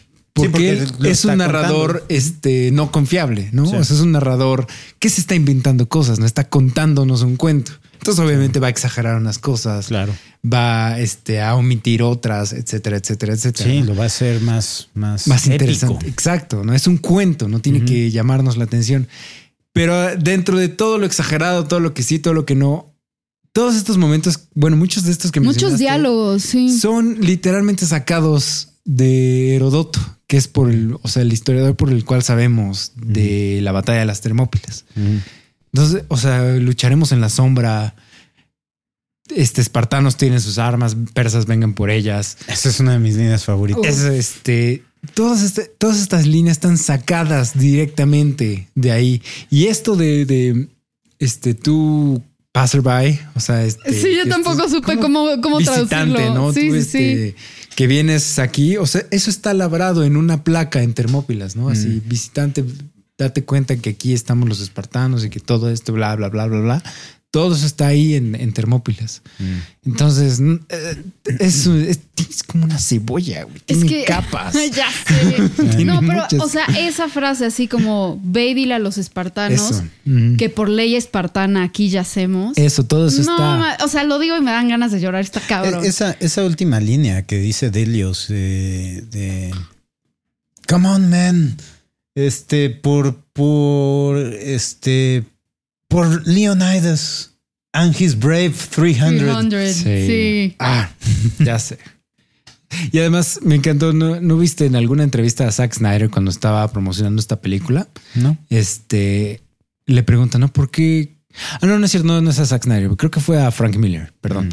O sea, es a Frank Miller, le preguntan, ¿por qué dibujar a los espartanos pues, prácticamente encuerados? ¿No? O sea, si sabemos que los griegos pues, eran famosos por sus este, infantería pesada, ¿no? Por su, este, sus La armaduras. armadura. Y este, el, el única, este, la única imagen original de ese entonces que encontré de Leónidas está encuerado. Entonces yo fui fiel a, la- este, a las fuentes originales, ¿no? Entonces ahí háganle como vean. Ya. Ay, y también nos están diciendo así eh, de este momento que nos estamos olvidando así de espartanos, ¿cuál es su profesión? Ah, sí. sí. Au, au. Ya sé. Ya sé. Toda esa película es, es genial. Yo la amo. De hecho, hace- Deberíamos llegar a verla. hace mucho que no la vemos, es lo que te iba a decir. Sí, no mames. Esa película durante un tiempo fue, se convirtió en esas en, en- entró en esa lista de cada noche? todas las noches. Sí, yo también hubo un rato en que la veía, no cada noche, pero sí al menos cada semana. Así Ok. de, no tengo nada que hacer, 300. Mm. Sí. Ya, ahorita Muy aquí este Joel Montero puso la persona mitad cabra. Ah, sí, es cierto, súper creepy. Sí, hay, hay unas cosas súper, súper creepy en, en la película, ¿no? Pero O sea, todo cu- cuando entran a la tienda de Ándale. Jerjes, sí. ¿no? O sea, y todas las nefasteces que hay allá adentro, sí, es como American Horror Story allá adentro. American Horror Story Grease. Sí, aquí Alberto Figueroa puso que también es muy bueno. My wife, my queen, my, My love. love. Ah, ya sé. O que también, ¿no? Ella le dice, ¿no? Si regresa cargando tu escudo o sobre él. ¿No? Sí, O sea, ah, qué buena esa película. ya sé. Y Michael Fassbender, güey. Y Michael Fassbender, cuando no era Michael Fassbender Sí. todavía. Sí, sí, sí, sí. Sí, güey. Sí, esa escena me encanta cuando están con las, con las flechas y el cabrón se está, el hijo de, eh, creo que es este, Ast- Astanor, el- Ástanos. Astanos, ¿no? El hijo de- Mm. ajá, del- que se empieza a reír, dice, ¿qué chingados te estás riendo? Dice, tenías que decirlo, ¿verdad? Dicen que, que pelearemos en la oscuridad. en los hombres. en los hombres. Ah, sí es cierto. Ya sé, güey. Toda esta película es épica completamente. Puta, güey, no, no hay El muro forma, hecho güey. de cadáveres. El muro. Sí. La forma de pelear de los espartanos. Esa, e- esa secuencia cuando, cuando están, que es, que es el, que es un montaje, básicamente, ¿no? Que están en la mañana, están peleando esto y, y este, ay, ¿cómo se llama este cabrón? El que está narrando. Eh, Dilios. Dilios está diciendo, y todos están, están peleando. Los, de enfre- los del frente, los de atrás dicen forward, los de adelante dicen back. Ya sé. Sí, no mames. No mames. Ay, sí es cierto. Sí, qué buena está esa película. Muy buena, muy buena. Sí. Toda la película es un momento. Sí, la Épico. neta sí. O sea, yo me acuerdo de, o sea, verla en el cine y estar al, o sea, literal al, Al- borde del asiento así todo el tiempo. Ujú. Sí, es que desde que salió fue qué pedo, qué es esto. güey? Pero sí. Muy bien, Marta. Muy buena aportación. Silencio. sil- silencio. Me alegra que te haya gustado. Silencio incómodo que, que podemos haber cortado si esto no fuera en vivo. ok, voy yo. Eh, yo quiero hablar. ¿De qué te estás riendo, güey? ¿Está bueno el chat? No, güey, me estoy riendo de que tengo que ir al baño. ¿Quieres que hagamos? Pero estoy, estoy, estoy, todavía aguanto chido, güey. Después de esta ya toca el intermedio de cinco minutos. Va, Entonces, ya, ya puedo, Mientras. puedo li- liberar. Todos los baños de la casa penas, ocupados. Bueno, ya. Ah, va mi película, ¿no? Yo quiero hablar de nuevo de la serie del de Piratas del Caribe, pero esta vez no de la primera, sino de la tercera, que Muy es bien. este At the World's End. Ok. Sí. Que no, no sé cuál es mi, mi favorita, porque todas me encantan, excepto la última, última, última que salió. Pero quiero hablar en específico de la batalla final entre el Perla Negra y el holandés errante, que pelean en un este, en un maelstrom, en un vórtice, en un remolino de agua. No sé cómo quieran llamarlo. Ajá. ¿Te acuerdas de esta escena? Ya igual alguna vez la habíamos comentado en otro podcast, pero es, es, es mi escena favorita de... Creo que de- no sé si de todas estas películas, pero al menos está en el top 2 fácilmente. Y no solo por la escena en sí, bueno, obviamente sí por la escena en sí, pero los diálogos que se avientan tanto Davy Jones como este Barbosa justo antes de entrar a, a la batalla. Que primero Barbosa creo que está como medio deprimido, medio como que ya todo va a valer verga, vamos a morir, no sé qué. Eso es cuando se, cuando pierden a, a Calisto, ¿no? Ajá. Ajá. Sí, entonces está así como a Calipso, ¿no? Y entonces está así como medio, medio tristón. Y empieza el remolino este y Keira Knightley se voltea y le dice así de Captain Barbosa, we need you at the helm. Capitán sí. Barbosa lo necesitamos en el timón. No mames, se voltea así de ay. No mames. Ya desde ahí. y este, y les dice, ¿no? Así de. ¿Ves, ves que siempre está insultando a sus. a los, este, A toda su la tripulación. así de perros del mar, no sé qué. Este. El, el día de la muerte es un día para, para el cual vivir, ¿no? dying, our dying days, a day to live to, o algo así. No me acuerdo exactamente qué Algo súper Es que, eh, confuso. El, cabrón se avienta todo un monólogo de puros Sí, güey. Está, está bueno. No mames, y se lanza, se lanza al, este, al remolino y entonces, y este, y David Jones lo ve que se está lanzando el remolino, entonces es igual hacia el abismo, ¿no? A toda, este, a toda marcha hacia el abismo. Y el ayudante este de la compañía de- las Indias Orientales dice, ¿qué estás haciendo? ¿Estás loco? Y dice, ¿qué? ¿Te da miedo mojarte un poco? Sí. Ay, no mames. Y Es épico ese se meten güey. los dos al, los dos barcos al, al. Ay, no mames, se empiezan a disparar. Y dicen, ¿qué vamos a hacer? Métete más adentro, donde van las aguas más rápido y entonces les podemos dar. Sí, porque, porque eh, el- Ah, no. Will Turner le dice, no, da la, gira, este, da vuelta. No, Sí. Dice, no, mantente firme. Tenemos que meternos aguas rápidas. No. Sí, los dos. Es que el Capitán Barbosa es, es para mí como un poco como Theoden, ¿no? Que ya sabe que va a morir y no importa, ¿no? Vamos. Sí. O sea, aunque nos muramos, no hay pedo. güey. Barbosa. Ah, esa, esa escena mm, me encanta. Y además la música también de esa Música. escena tiene madre. Que de hecho creo que se llama así como Maelstrom Battle o una cosa así.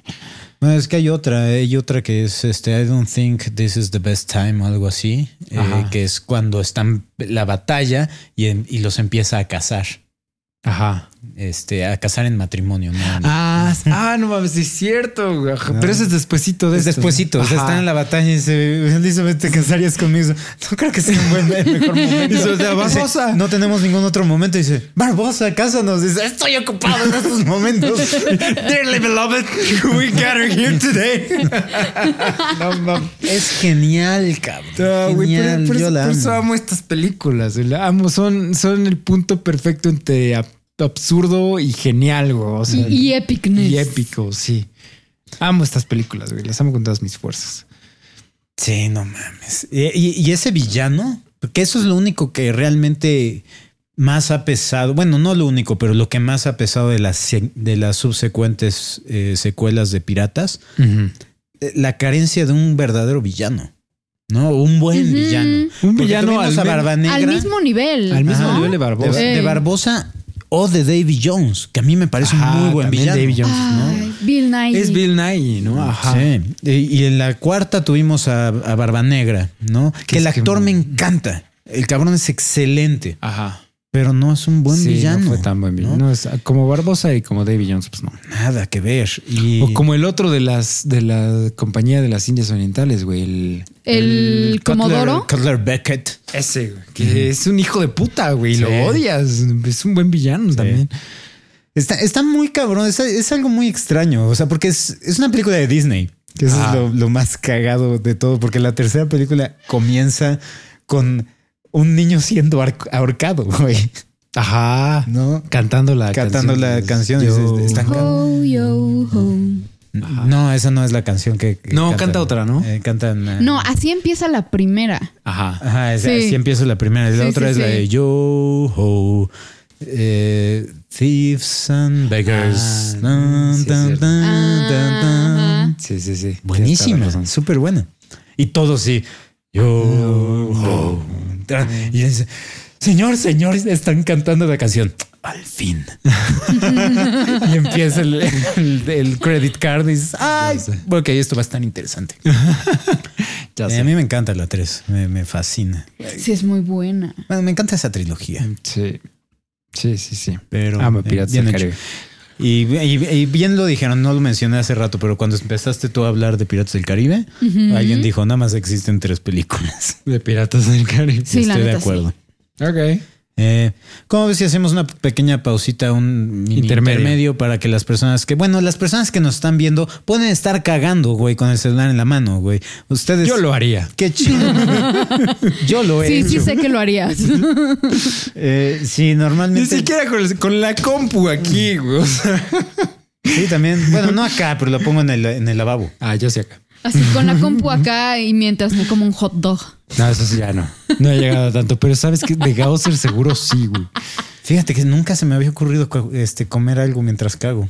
Es así como que, que Sería como muy este, meta, ¿no? antihigiénico para empezar. Sería anti... Ah, la higiene está en la mente. Está sobrevalorada. Está sobrevalorada. O sea, me- bueno, ya no voy a decir nada.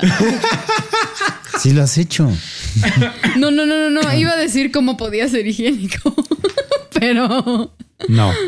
Pero mejor ya lo de- Vamos a intermedio. ahí. Uy, podrías estar cagando, bañándote y comiendo al mismo tiempo. No, no, eso sí no se puede. Güey, si cagas en tu regadera, eres un animal, no un hombre, güey. Y se acabó la civilización. güey. Intermedio. Intermedio. Ahorita regresamos. Regresamos. Ex, después de llevarla a comprar el libro de Harry Potter y que tú dijiste a huevo, vamos a coger y que No no, pasó llegó a leer. nada. Todo esto ya se escuchó. Ah, ¿ya se escuchó? Sí. Ah, bien. Sí, bueno, se estaban ¿Hola? preguntando en el chat qué pasó con mi, con mi ex del libro de Harry Potter. No, no pasó nada, güey. Literal sí se puso a leer y yo me quedé triste en la hamaca. Triste y emputado. Y en puta. Ay, cabrón. Cagaception. Sí, para los que están preguntando, sí estábamos leyendo todo lo que estaban escribiendo y sí nos estábamos cagando de risa y sí somos diabólicos. Pero cabrón. Pero bien cabrón. Muy bien. Así de, hablen de la teoría del baño. ¿Funcionó? Gracias a Dios no la probaron. La teoría del baño. Ok. Si no, no dejaría que Memo me tocara en este momento. De todas formas, no te toco, güey. O sea, vaya, ni casualmente, pues. Moving on. Todo esto se hubiera cortado si hubiera sido un podcast. Pero Memo, va a tu escena. Muy bien. Eh, voy a tocar una escena. Spoiler para el final del- de Dragon Heart, de Corazón de, de Dragón, De hace 20 años. de hace 20 años. Hablé de ella la semana pasada.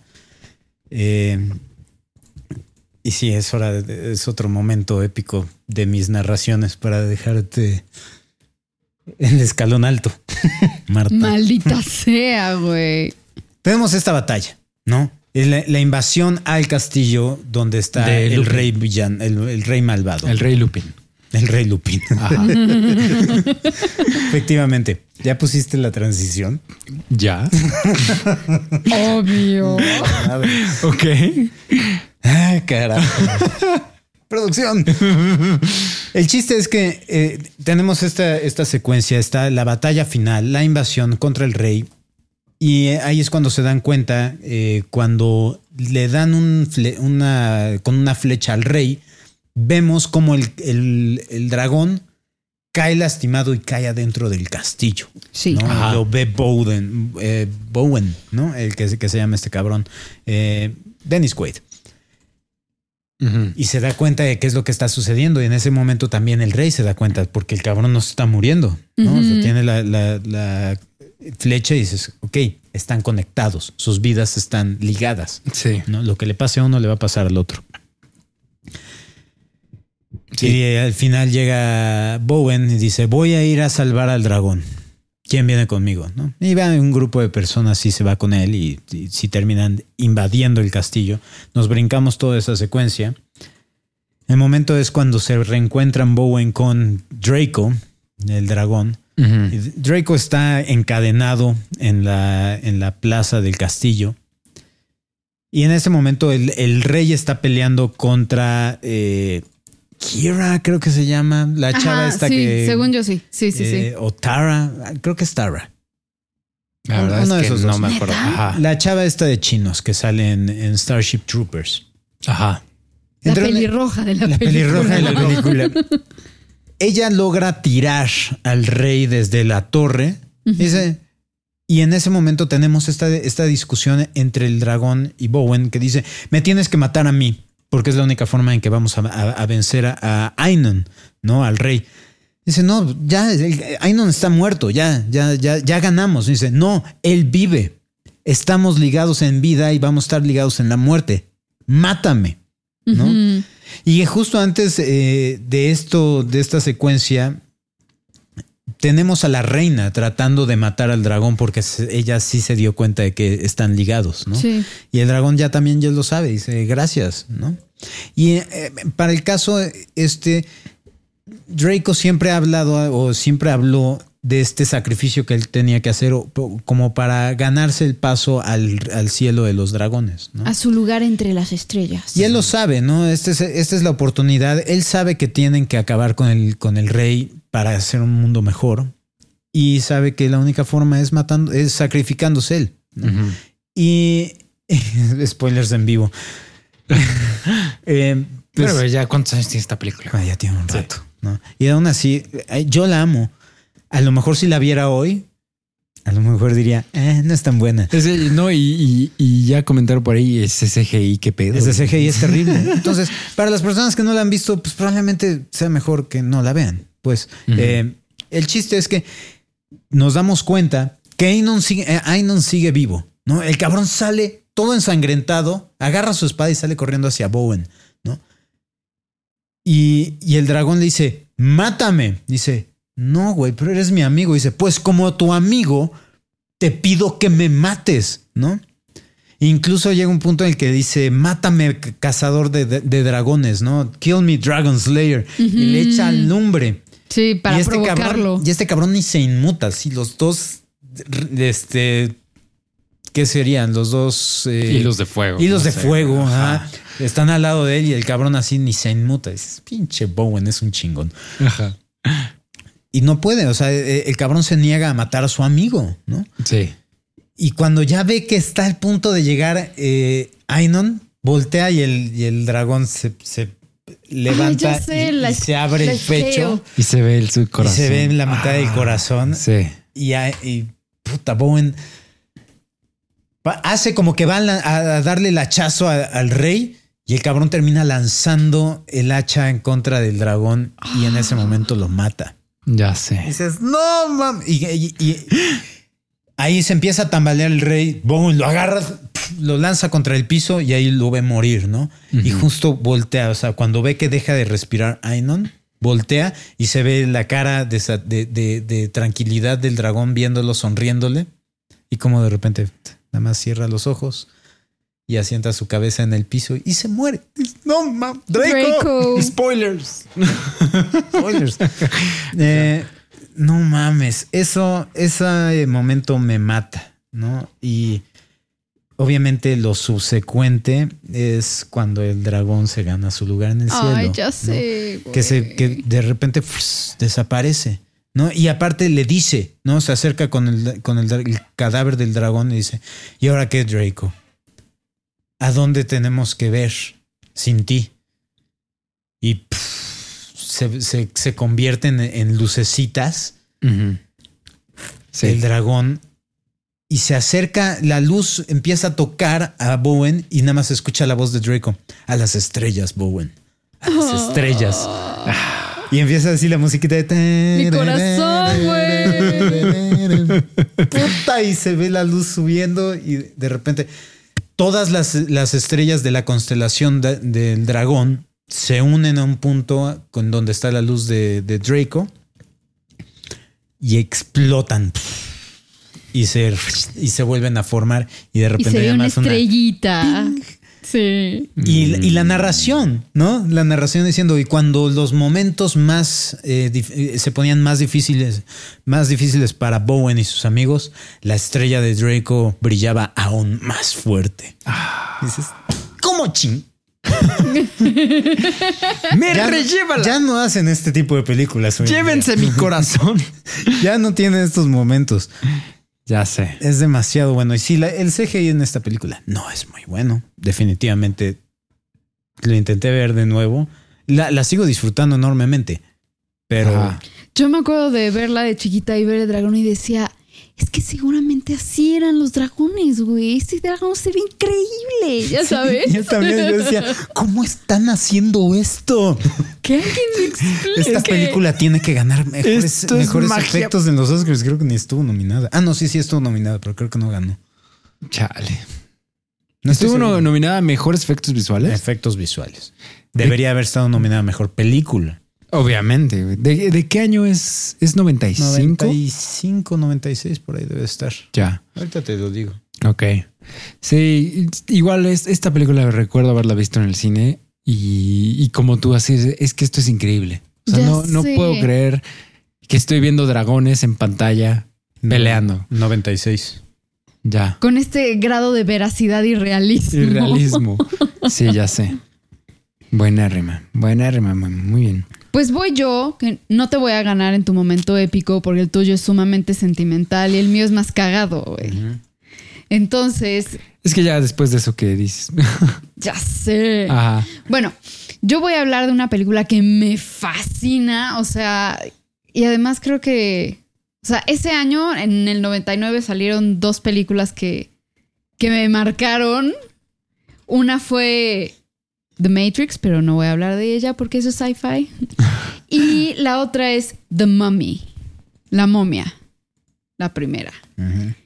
Me fascina esa película cada vez que la veo en la tele, la dejo, la puedo ver 500 veces o empezarla a ver desde la parte en la que esté y no me importa. Es que esas, pues, esas películas, como dices, comfort movie, ¿no? Puedes ver una y otra y otra y otra vez y no pasa nada. Sí, es de esas películas que pones para quedarte dormido cuando tienes un mal día, cuando no quieres que tu cerebro trabaje de más, ¿no? Sí. Y bueno, eh, sale Brendan Fraser, sale Rachel Weisz, que pobrecita, malditos noventas, no, o sea, sus cejas.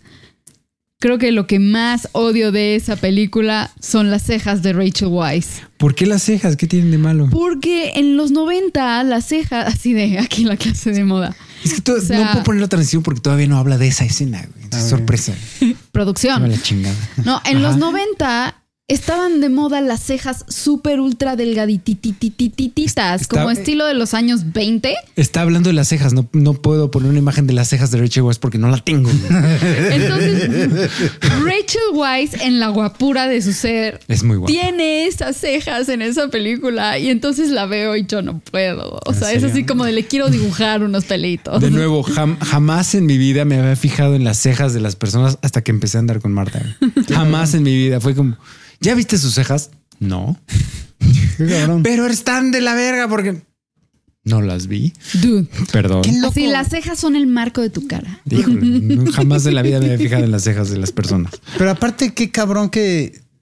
O sea, yo siento que Rachel Weisz no se ha visto mejor en ninguna otra película más que ahí es. No. La vi. No, en su no. top. En enemigo al acecho se ve muy bien también. No. O sea, se ve muy bien. Ella a mí en pero cualquier no se ve película se, me hace guapísima. O sea, la- eh, eh, ¿ya estamos hablando de la película? Todavía no. Sí. No, aún no, aún no. Ah, aún ok. no. Sí, ya bueno, ya dijiste que es de mommy. O sea, sí, ya dije que es de mami, pero, o sea, la escena a la que me estoy refiriendo acá es la de la tormenta de arena. Ah, ¿no? ok. O sea, cuando O'Connell y Jonathan van a salvar a, a Evie. ¿no? Y van a reclutar a un bar a Winston, que es un piloto de. No sé si de la. No, no es la Primera Guerra Mundial, es mucho antes, ¿no? Pues eh, sí es. O si es de la Primera Guerra es Mundial. que no- nunca, eso sé, nunca sé ubicar bien la película, pero el avión sí es como de la Primera la Guerra Primera Mundial. Guerra. Ok, y que les dice así como de, ¿es peligroso? Sí. ¿Es posible que muera? Sí. ¿No?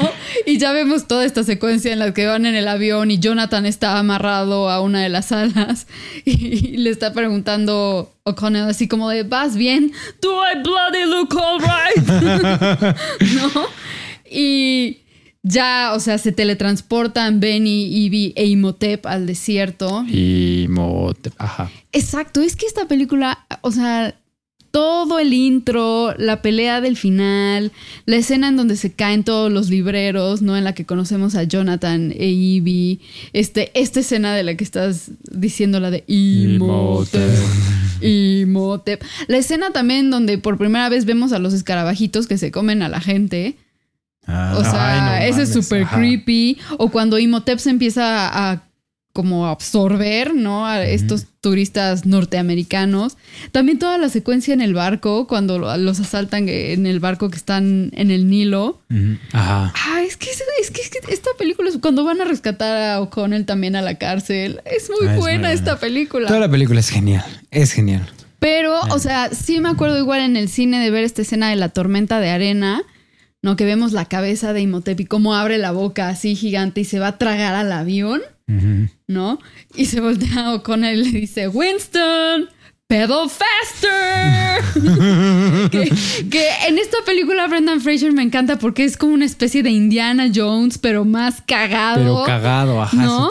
O sea, es, es Brendan Fraser at his best en cuanto a Sí, comedia. no, Y pues esa es mi escena de The Mummy. Es que, es que es, es como dice esta película, o sea, Brendan Fraser es como un punto medio perfecto entre ser cagado y ser serio, ¿no? Y, y ser como un héroe de acción. Ajá, y comprársela. Sí. Entonces, sí, es buenísima esta película. Y que creo que esa fue la cúspide, ¿no? De, de Brendan Fraser, porque siento Sí. que de ahí se vino para abajo. Sí, ¿no? Y Sí. como que de, de últimamente no, no ha habido nada de él, ¿no? Hay una serie, hay una ¿Ah, sí? serie nueva, pero no la he visto, pero he escuchado que, que puede que esté interesante. Pero sí, eh, para mí Brendan Fraser, lo que viene siendo La momia y George de la Selva. Ah, George, George, George, George, George the Jungle. Sí, ya sé. Eh, Esas dos son, sí son su cúspide. Sí, son la, la cúspide. Esto está cagado.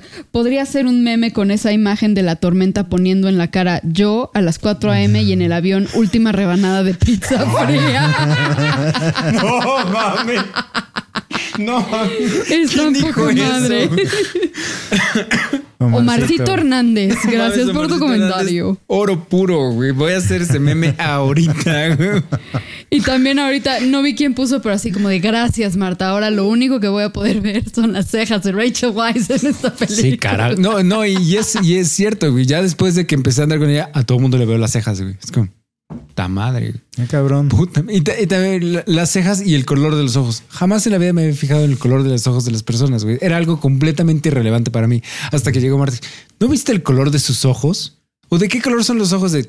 No, de bla, ¿no? De X. No mames, o sea, cuando estás hablando con idea. alguien, o sea, lo estás viendo a la cara, los, o sea, no, no, registras, está No, cabrón. estoy escuchando lo que dicen. No estoy... A ver, ¿de qué color tendrá sus ojos? O sea, pero lo tienes Es enfrente. un color verde oliva. No, no tengo ni idea, me vale verga. No, yo no puedo. O sea, yo si empiezo a, a analizar eso, de- dejo de poner atención en lo que me están Exactamente. diciendo. No puedo. No puedo poner dos, no, atención a dos no, cosas al mismo No soy tiempo. multitasking. Hombres. Ah, bueno, esperen, como complemento de esta escena, en La Momia 2 me fascina y ultra amo la escena en donde están peleando, o sea, en donde vemos que Rachel Weisz es como la reencarnación de la hija del faraón, ¿no? Ah, sí. Y vemos que está... es la 2, Es ¿no? es la la 2, dos, es la es 2, la sí. Y está peleando con Patricia Velázquez. Mm. ¿no? Anaxunamun. Con Anaxunamun. Me encanta esa escena también. Sí, esa es en ese. Y además toda mi infancia estuve ultra obsesionada con todo lo que tenía que ver con Egipto. Entonces, cuando salió de Mommy yo tenía 14 años. Entonces, claramente Obsesión. no había salido bien de la infancia. Obsesión mil. Sí, entonces la veía una y otra vez. Muy Amo esa peli. Sí, es que esa peli es buenísima. Es como. Es como Independence Day o Armageddon, que puedes ver una y otra y otra y otra vez y no pasa nada. Sí. De Sí, sí. acuerdo. Muy bien, Memo. Ah, voy yo, ¿verdad? Sí. A ver, den- Sí, sí. Ok. Yo quiero hablar entonces de. ah, mam, mam, mam. De una película que es muy especial para mí, en mi corazoncito. Se llama. Me caga el, el título que le dio en español, güey, porque es, esta, es de, estas, de estas películas que el título en español les vale verga y ponen lo que se les da la gana. En español le pusieron Hechizo del Tiempo. En inglés se llama Groundhog Day, o sea, el día de la marmota, güey. O sea, Sí. ¿qué te costaba ponerle el día de la marmota? Ujú. Y por eso la voy a llamar el día de la marmota. ¿No? Estoy de acuerdo contigo. Entonces. Secundo esa emoción. Sí. Eh, y en especial, o sea, hay muchas escenas en esta película que son obviamente cagadísimas. Es, es una comedia y es Bill Murray igual en sus mejor momento, en de sus mejores momentos, no sé. Y, pero en específico todo este, todo el montaje de cuando él está como acostumbrándose o como que ya aceptó, por así decirlo, el que va a estar repitiendo el mismo día una y otra vez. O sea, que no se ha hartado, o sea, que no está como en depresión, pero tampoco está como toda- en la confusión de qué chingados está pasando. Como que ya aceptó, ¿no? Que ya va a repetir el mismo día una y otra vez. Y entonces aprende a tocar el piano, este, hace esta escultura de hielo super mamona, eh, arregla la vida de las personas. O sea, todo esto, eh, eh, todo ese montaje se me hace épico. Me da mucha risa. Este que, ah, que está, está tratando de ligarse a la chava. ¿Cómo se llamaba la chava? ¿Te acuerdas? No. Andy, Andy McDowell. Ajá. Pero bueno. Pero el son- personaje Ah, no, no me bueno, acuerdo. Ahorita te digo. X, ¿no? Está tratando de ligársela ¿no? y, y se sabe, sabe todo lo que le gusta, todo lo que no le gusta, este, y, y habla, y habla con otras personas y dice, ah, sí, mira, él es bla y sabe no sé qué y no sé, y tantas cosas, ¿no? Y, y todo, es- todo, ese, todo ese montaje me encanta, me gusta mucho. y luego cuando ya está emputado, o no sé si es como la primera vez que está haciendo la transmisión en vivo de desde ahí, desde el pueblito este, Dice, vamos a estar en vivo en 3, 2, 1. Eso no tiene madre. güey. Toda esta película me encanta. Se llama Rita. Rita, eso. Sí, esa, a mí la, la parte que me encanta de esta película es cuando el montaje de suicidios. Eso también no tiene madre, el montaje de suicidio. Y luego, y en, y en uno de, de los suicidios se mata con la marmota, ¿no? Se lleva la marmota. y dice, tú eres la culpable.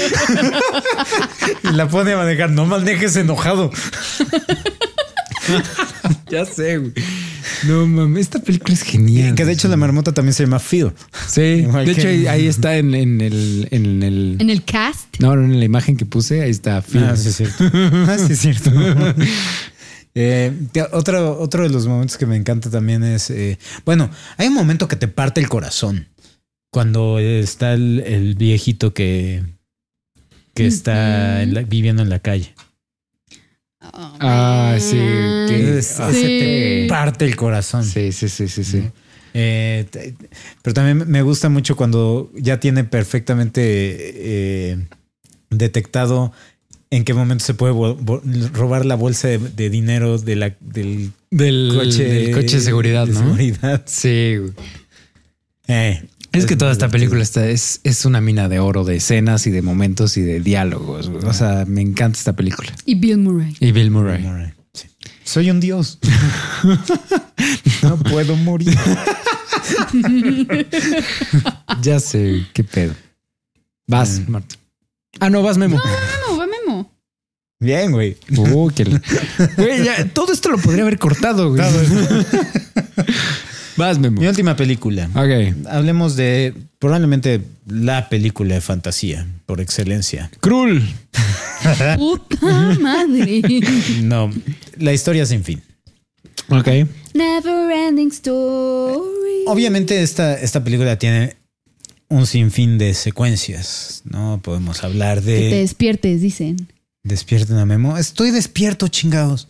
Pero también son once y media. Y casi le da una embolia hace una hora. El estrés del día sí ha Li- sido- Lisbarki Hernández, déjenme ir a dormir, por favor, hablen de cosas menos interesantes.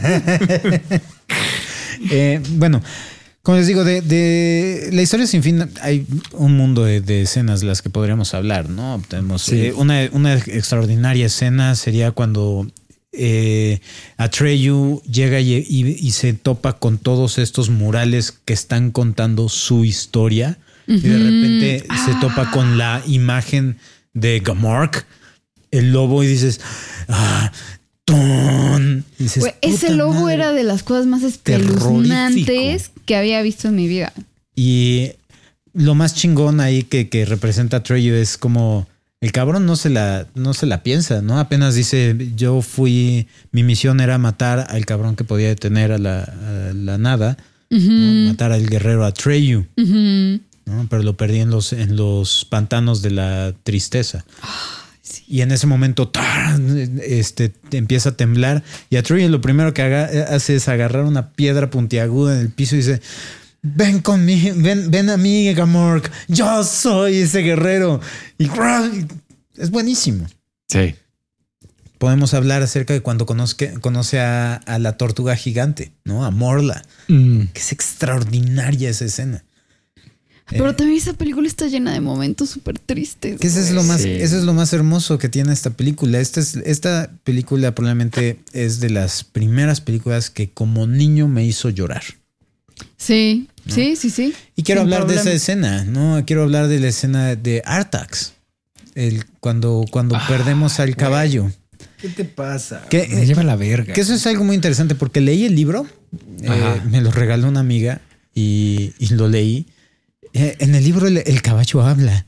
Ah, no. No, no, no, no, no, güey. No, eso, eso hubiera sido intolerable. O Y el, sea, ajá, y el caballo le está diciendo así, por favor, déjame, estoy demasiado triste. Ya no puedo, ya no puedo caminar. Oh. Dices, madres. Güey, vete a la verga, güey. ¿Por qué tenías que hacer esto peor de lo que ya era?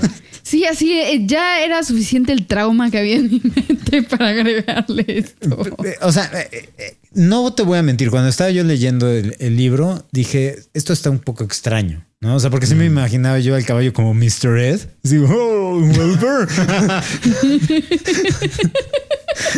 Déjame morir. Entonces, ok. Es un imbécil. Eh, o sea, no, no tuvo ese impacto Ajá. porque cuando lo estás viendo y el caballo, o sea, estás viendo un caballo que no habla, que no se ve un- una criatura consciente. Sí, como sintiente. Entonces, exacto. eh, yo, una de las más grandes frustraciones que tenía yo y eh, donde recaía mi tristeza en esta escena es el hecho de que es un caballo que no sabe qué chingo está haciendo ahí, ¿no? Y no Pero sabe qué le va a pasar. Ajá, pero la tristeza lo está, lo está infectando.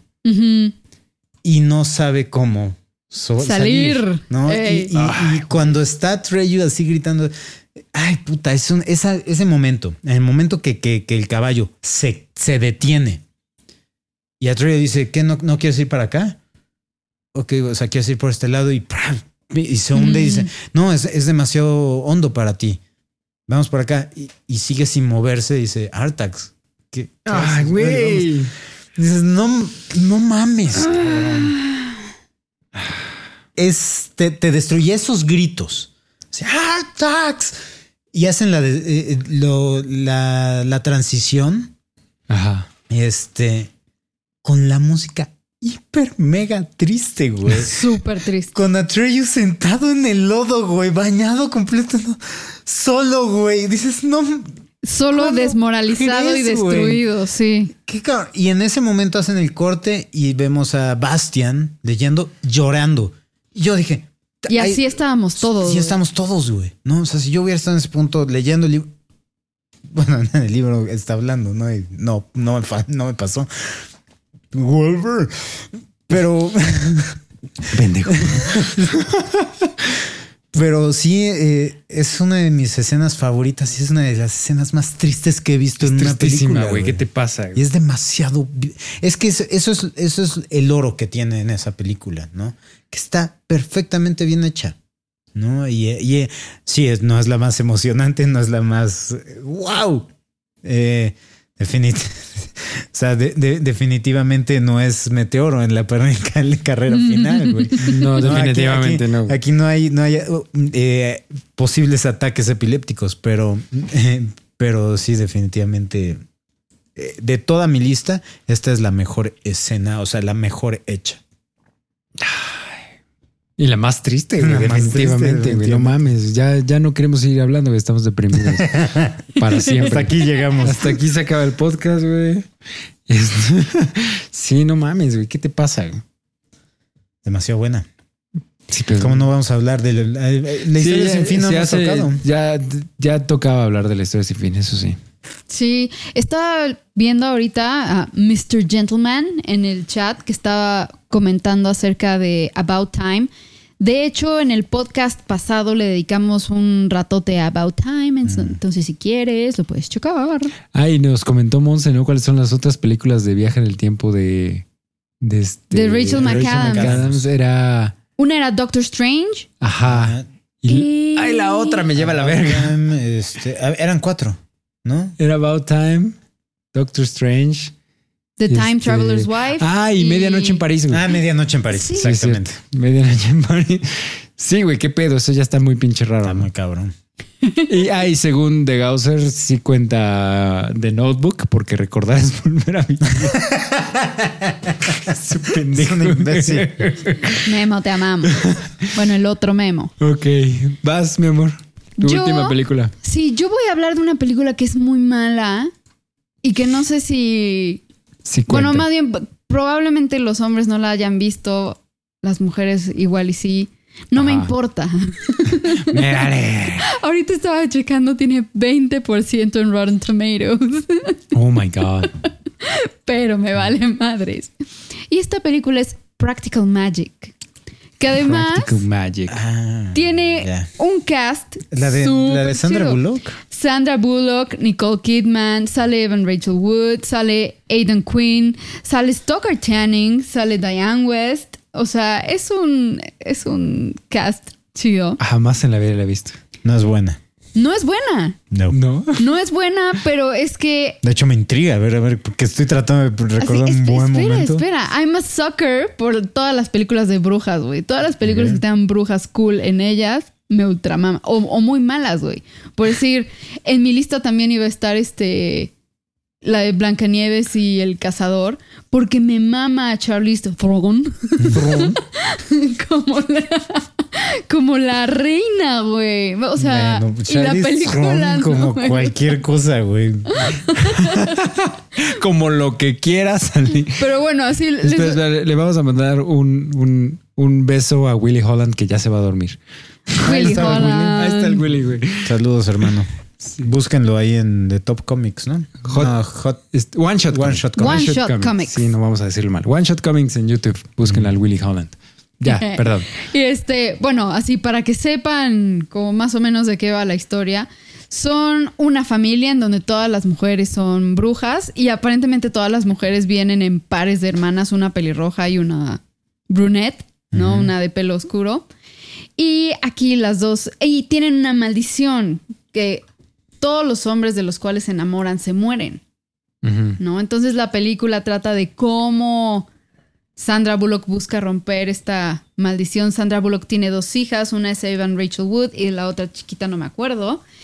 Y el chiste es que Nicole Kidman tuvo un novio súper nefasto al que las dos acaban envenenando y lo matan, pero el güey regresa a, o sea, literal a como a to hunt, ¿no? A Nicole Kidman y acaba poseyéndola.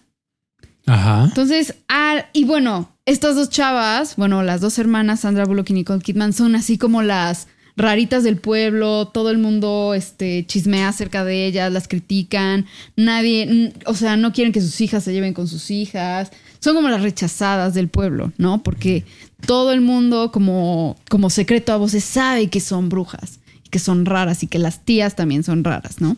Todas son raras. Exacto, Ajá. pero ya después de todo el pedo que hay en la película y como del, entre comillas, desarrollo que va viendo de los personajes, Ajá. ¿no?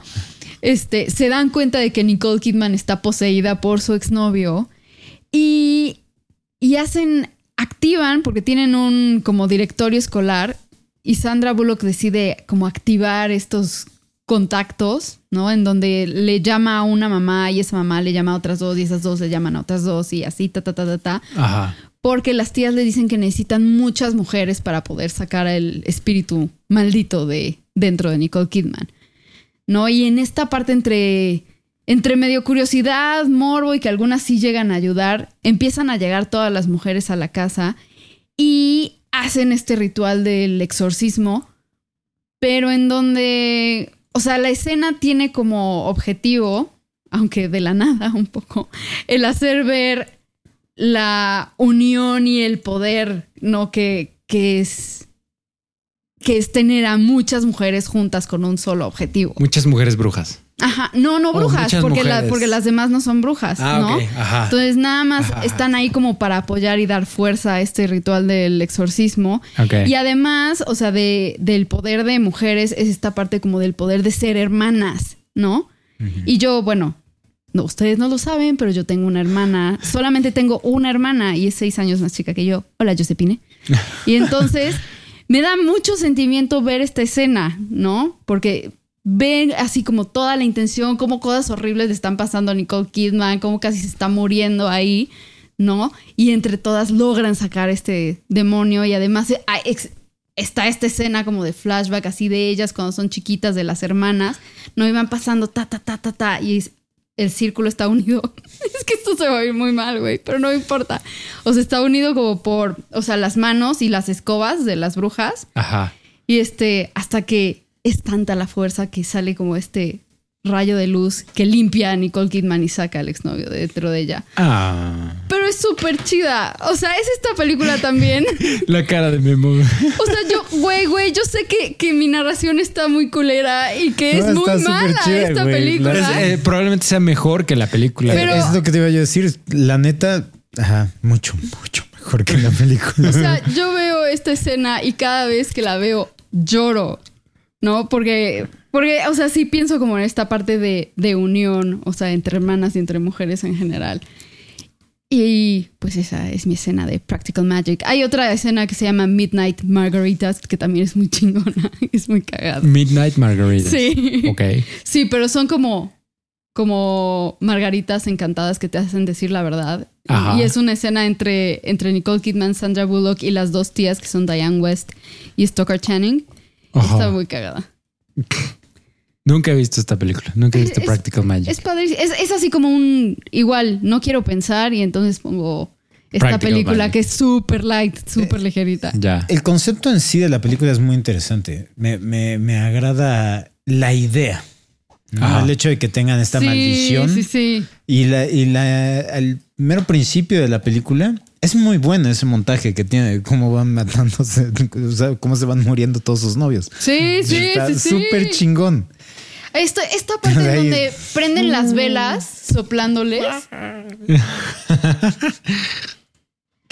Ah, no, perdón. O sea, es que me quedé pensando. O sea, to- toda la parte como de los encantamientos y las pociones y como las supersticiones que tienen y así, me encanta, me encanta. Ya. Sí. Y como al final, sí, sí la has visto tú. Sí. Sí. O sea, al final que ya son como aceptadas por el pueblo, ¿no? Tienen esta tradición de que en Halloween, o sea, las tías, Nicole Kidman, Sandra Bullock y las chiquitas se tiran de la casa con una sombrilla vestidas de brujas y es como el vuelo de las brujas, ¿no? Ajá. Así como tradicional en la noche de Halloween. Oh. Y que con esa escena acaba la peli y es muy bonita. O sea, hay como mucha backstory muy chida dentro de la película, ¿ok?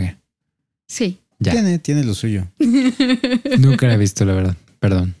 Te echaron, la- te echaron porras. Dicen que estuvo tan buena como, como mi narración de Meteoro. Ay, los amo, gracias. Muy bien, y entonces pues ya va mi última película, ¿no? Sí. Pausa Memo. incómoda, perdón. Es Perdón, que, estamos leyendo los Estoy leyendo comentarios. los comentarios. Memo. Alguien me está pidiendo que lo salude con una sonrisa. Sonrisa de casting. Sonrisa Ok. congelada. Pues ya que no me están pelando, voy a empezar a hablar yo solito de mi última película.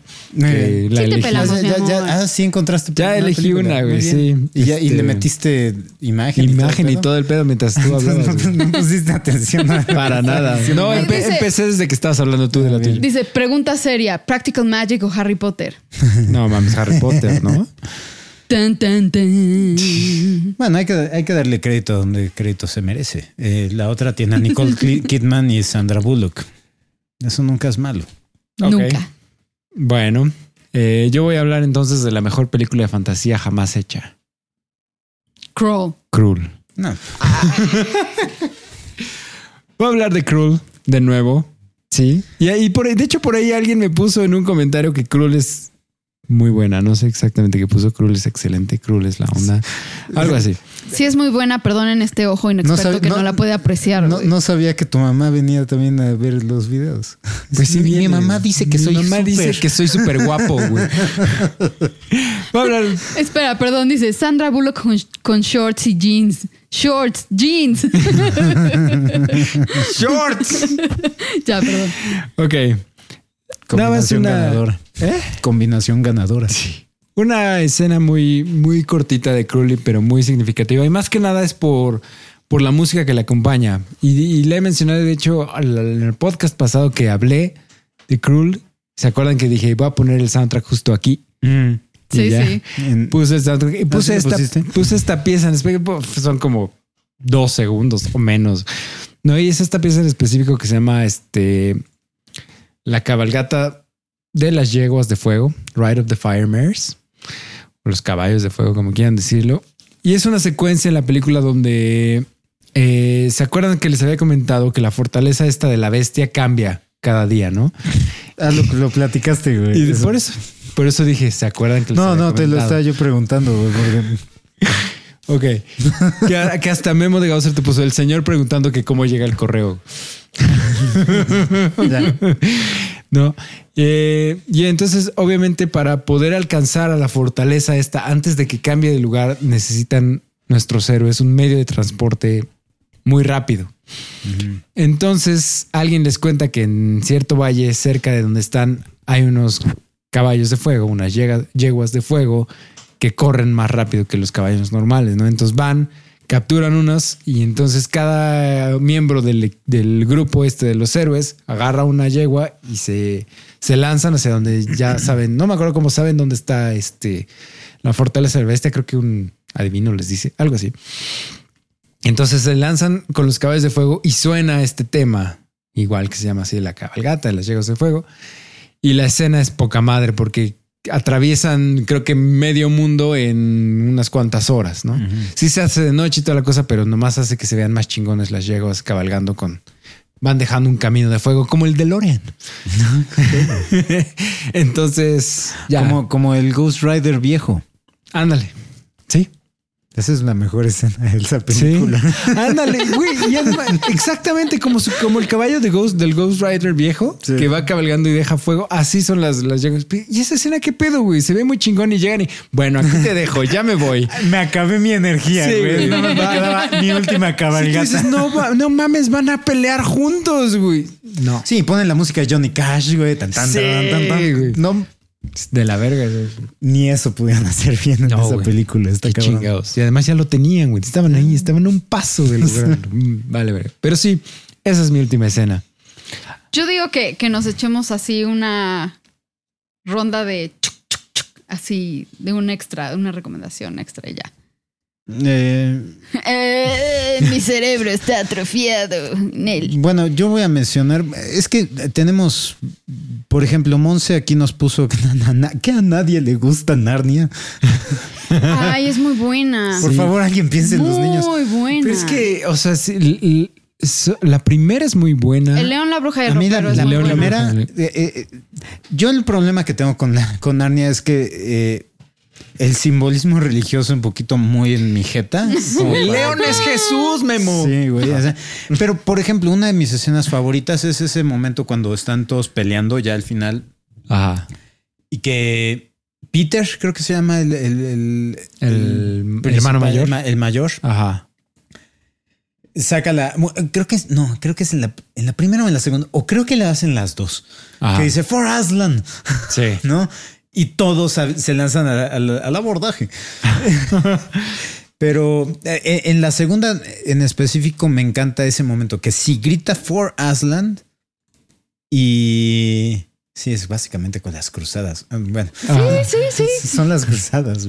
Eh, pero que los árboles empiezan a atacar y Ah. salen, empiezan a jalar a todos con sus ramas, que es cuando dices, bueno, entonces ¿para qué pelean todos? Ya dejen, echen, échense para atrás. Peleen los árboles. También están diciendo a nadie le gusta el laberinto del fauno. Esas yo también estuve considerando hablar del También laberinto yo del también consideré. Pero tiene sí, tanto tiempo que no la veo que me causa muy, eh, me- me- esa sí me afecta, güey, emocionalmente. Ajá, y, y es que sabes que, o sea, si habláramos de escenas del laberinto del fauno, igual serían tristes como la que mencionaste de la historia sin fin, ¿no? Serían como, Sí. o sea, serían épicas, pero por ser desgarradoras y por ser así, ¿no? Entonces, no sé. Tampoco queremos deprimirlos mucho. Sí, ya- yo ya, ya hice mi labor, güey, con el caballo. tres semanas, güey, no mames. Yo quiero mencionar una miniserie que me. O sea, que me fascina. No sé que también haya envejecido, la ¿Es neta. miniserie? Porque no la. Ajá. Ah, ya. Porque no la he vuelto a ver. Pero es con Sam Neill. Y sale Isabella Rossellini, sale Miranda Richardson, sale Martin Short. ¿De qué año es esta serie? Ah, ha de ser finales de los 90, no sé. Ya. Se llama Merlin. Merlin. Y Sam Neill sale de, De Merlín. de Merlin. El mago. Ahorita no me acuerdo quién sale por decir de Arturo, ¿no? Ni idea. Pero esa miniserie me encantaba y los efectos especiales se me hacían increíbles así en ese momento. Ya. No, pues no. Nunca vi esa, o sea, siempre vi como anuncios y como este. La tenemos en la casa. ¿A poco? Güey, Sí, sí. perdón, tengo que, tengo que. Menciónala, por favor, adelante, O- o- interrúmpeme. güey. Perdón, la, la mitad de mi frase este, se interpuso con el principio de la tuya. Omarcito Hernández dice: The Room de Tommy Wiseau es fantasía. Sí, claro que sí es fantasía, Omar. Por supuesto que sí cuenta como fantasía. Sí, fíjate, nos están poniendo varias, eh, pero si quieres termina tu idea. No, no, no, ya. O sea, era muy. Te o doy sea, que no- nunca más. que nomás vi comerciales y anuncios de esta, pero nunca vi la serie. Ya. Eso Sí, yo todo. también he visto imágenes. pero- American Gods Ay, también se ve como encanta. fantasía. Sí, claro. Y genial. O sea, esa serie la devoramos. Sí, Brandon Manrique yo creo que sí cuenta como fantasía y sí es buenérrima esa Tengo el libro ahí esperándome. Y se, se supone que viene una temporada 2, ¿no? De American Gods. Sí, ya se estrena el próximo año. Sí. Y, ah, hablando de, ¿saben qué vi en Amazon Prime? Que ya está Good Omens, que es otro libro de ¿Ya está? Neil Gaiman. Ya. Órale. Sí. Yo, yo la, la que vi, bueno, que publicó Camus hace un rato por Facebook, que ya está, que no tiene nada que ver con fantasía, pero una serie documental memo sobre perros. Y así nos desviamos del tema. ¿Viste? No, güey. Una serie documental sobre perros y sobre su amor. Este. No lo voy a ver. Güey, hay que verla. No, Hay que verla. No, güey. Yo ya no veo películas de perros, güey. Después de que vi la de Sha- Sa- ¿Verdad? Chico o esa madre. Hachiko. Hachiko. Güey, No. después de ver Marley y yo. No, No la vi. Después No debes de ver a, Dog, a Dog's Purpose. Nah, qué madre. Estar viendo esa pendejada. Bueno, a nadie tiene otra cosa que mencionar de importancia. Entonces, chavos, nos vamos a ir despidiendo porque ya vamos dos horas, dos horas y dos minutos de este live stream. Espero que lo hayan disfrutado tanto como nosotros, porque nosotros nos las pasamos de huevos y más con sus comentarios. Perdón si no podemos leer. No, Alberto Figueroa, nadie me respeta en este podcast, pero bueno, este no podemos leer todos los comentarios porque son muchos y qué chingón que sean muchos. Muchas gracias por estar con nosotros, muchas gracias por escucharnos y por escribirnos.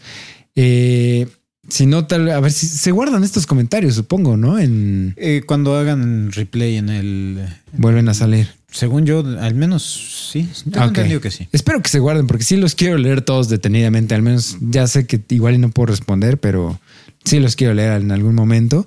Muchas gracias por estar con nosotros. Eh, el próximo domingo regresa el podcast normal. Igual haremos otro live stream, pero yo creo que en diciembre para ¡De algún Navidad! especial de Navidad. Entonces esténse pendientes por ahí. Prometemos que ya no va a haber problemas técnicos ni No, re- no- no prometas eso, cabrón, porque nos estás echando la sal. les prometo Güey, que no por va a lo haber menos nos vamos a ver tres horas problemas antes. técnicos. No los va a haber ni uno solo. Corte a. Explosión masiva. El hongo así nuclear. sí. Pero bueno, Y yo, y- y yo saliendo en- prendido en llamas de la puerta. Me quemo. maldito seas, JP. Pero bueno, Marta, tus redes sociales, ¿dónde te puede encontrar la gente? Ahorita que te controles tu ataque de risa. En Twitter me pueden encontrar. Puta es que Memo se está cagando de risa y yo no puedo. Se va a ahogar, se va a ahogar, yo lo sé. Me pueden encontrar como arroba mf-gtz de Gutiérrez en Twitter y en Facebook. Este como diagonal Greyjoy Music. Es que Memo se va a morir, se lo juro. Ay. Está llorando. Memo, tus redes sociales. Ay, a mí ya saben dónde encontrarme. A Memo ya saben dónde encontrarlo. Transición de explosión. No tengo una transición de explosión, pero prometo que para el próximo live stream voy a tener una transición de explosión con todo y sonido. Eh, ok, a mí a JP ya saben, me pueden encontrar en arroba Johnny Colors en Twitter, arroba Johnny Colors en Instagram. La producción del podcast estuvo a cargo de Memento del Cine y mi clan estudio. Tenemos SoundCloud, tenemos YouTube, ambos. ¿De qué te ríes? Ya nadie se está riendo. Yo me estoy riendo por dentro. Es que cada vez que dicen producción, ya ahorita me da risa. Producción. Ok. Eh, recuerden suscribirse, darnos like, síganos comentando. Eh, estamos en unas nuevas este, plataformas de podcast. Una se llama Anchor, otra se llama Castbox y hay otra que se me olvidó el nombre, pero lo tuiteé por ahí. Entonces búsquenlo si están interesados. ¿Qué sucedió con la de Se supone que en cualquier momento vamos a estar disponibles en Spotify. Hay que estar pendientes porque, o sea, si ya yo, yo estoy checando todos los días, en cuanto esté, yo les voy a avisar, voy a mandar un tweet o algo. Pero en teoría ya se está trabajando la, este, como el permiso o la aceptación, no sé cómo llamarlo, de Spotify para que esté el podcast ahí también. No, entonces, ahorita este va a estar exclusivamente en YouTube, pero mañana lo voy a subir al, al feed normal de todos los demás, de iTunes, de Shout Engine, de iBox, de Castbox, de Anchor, etcétera, etcétera, etcétera, para que lo puedan escuchar en su plataforma preferida. Va a estar muy interesante. Sí. Eso, porque sí hay muchos momentos que no son, no son buenos para nada más audio. Ah, a nadie le importa, Memo. Pero muchas gracias por escucharnos. Entonces, acuérdense de darnos like, suscribirse, cinco estrellas, compártanos, menciónenos, coméntenos, háblenos, los amamos. Yo Los soy- amamos y les mandamos abrazos. Gracias por hacernos la noche. Estuvo muy divertido esto. Abrazos. No, no voy a editar nada, Alberto Figueroa, tranquilo. Muchas gracias. Soy JP. No se olviden de ser increíbles. Bye bye.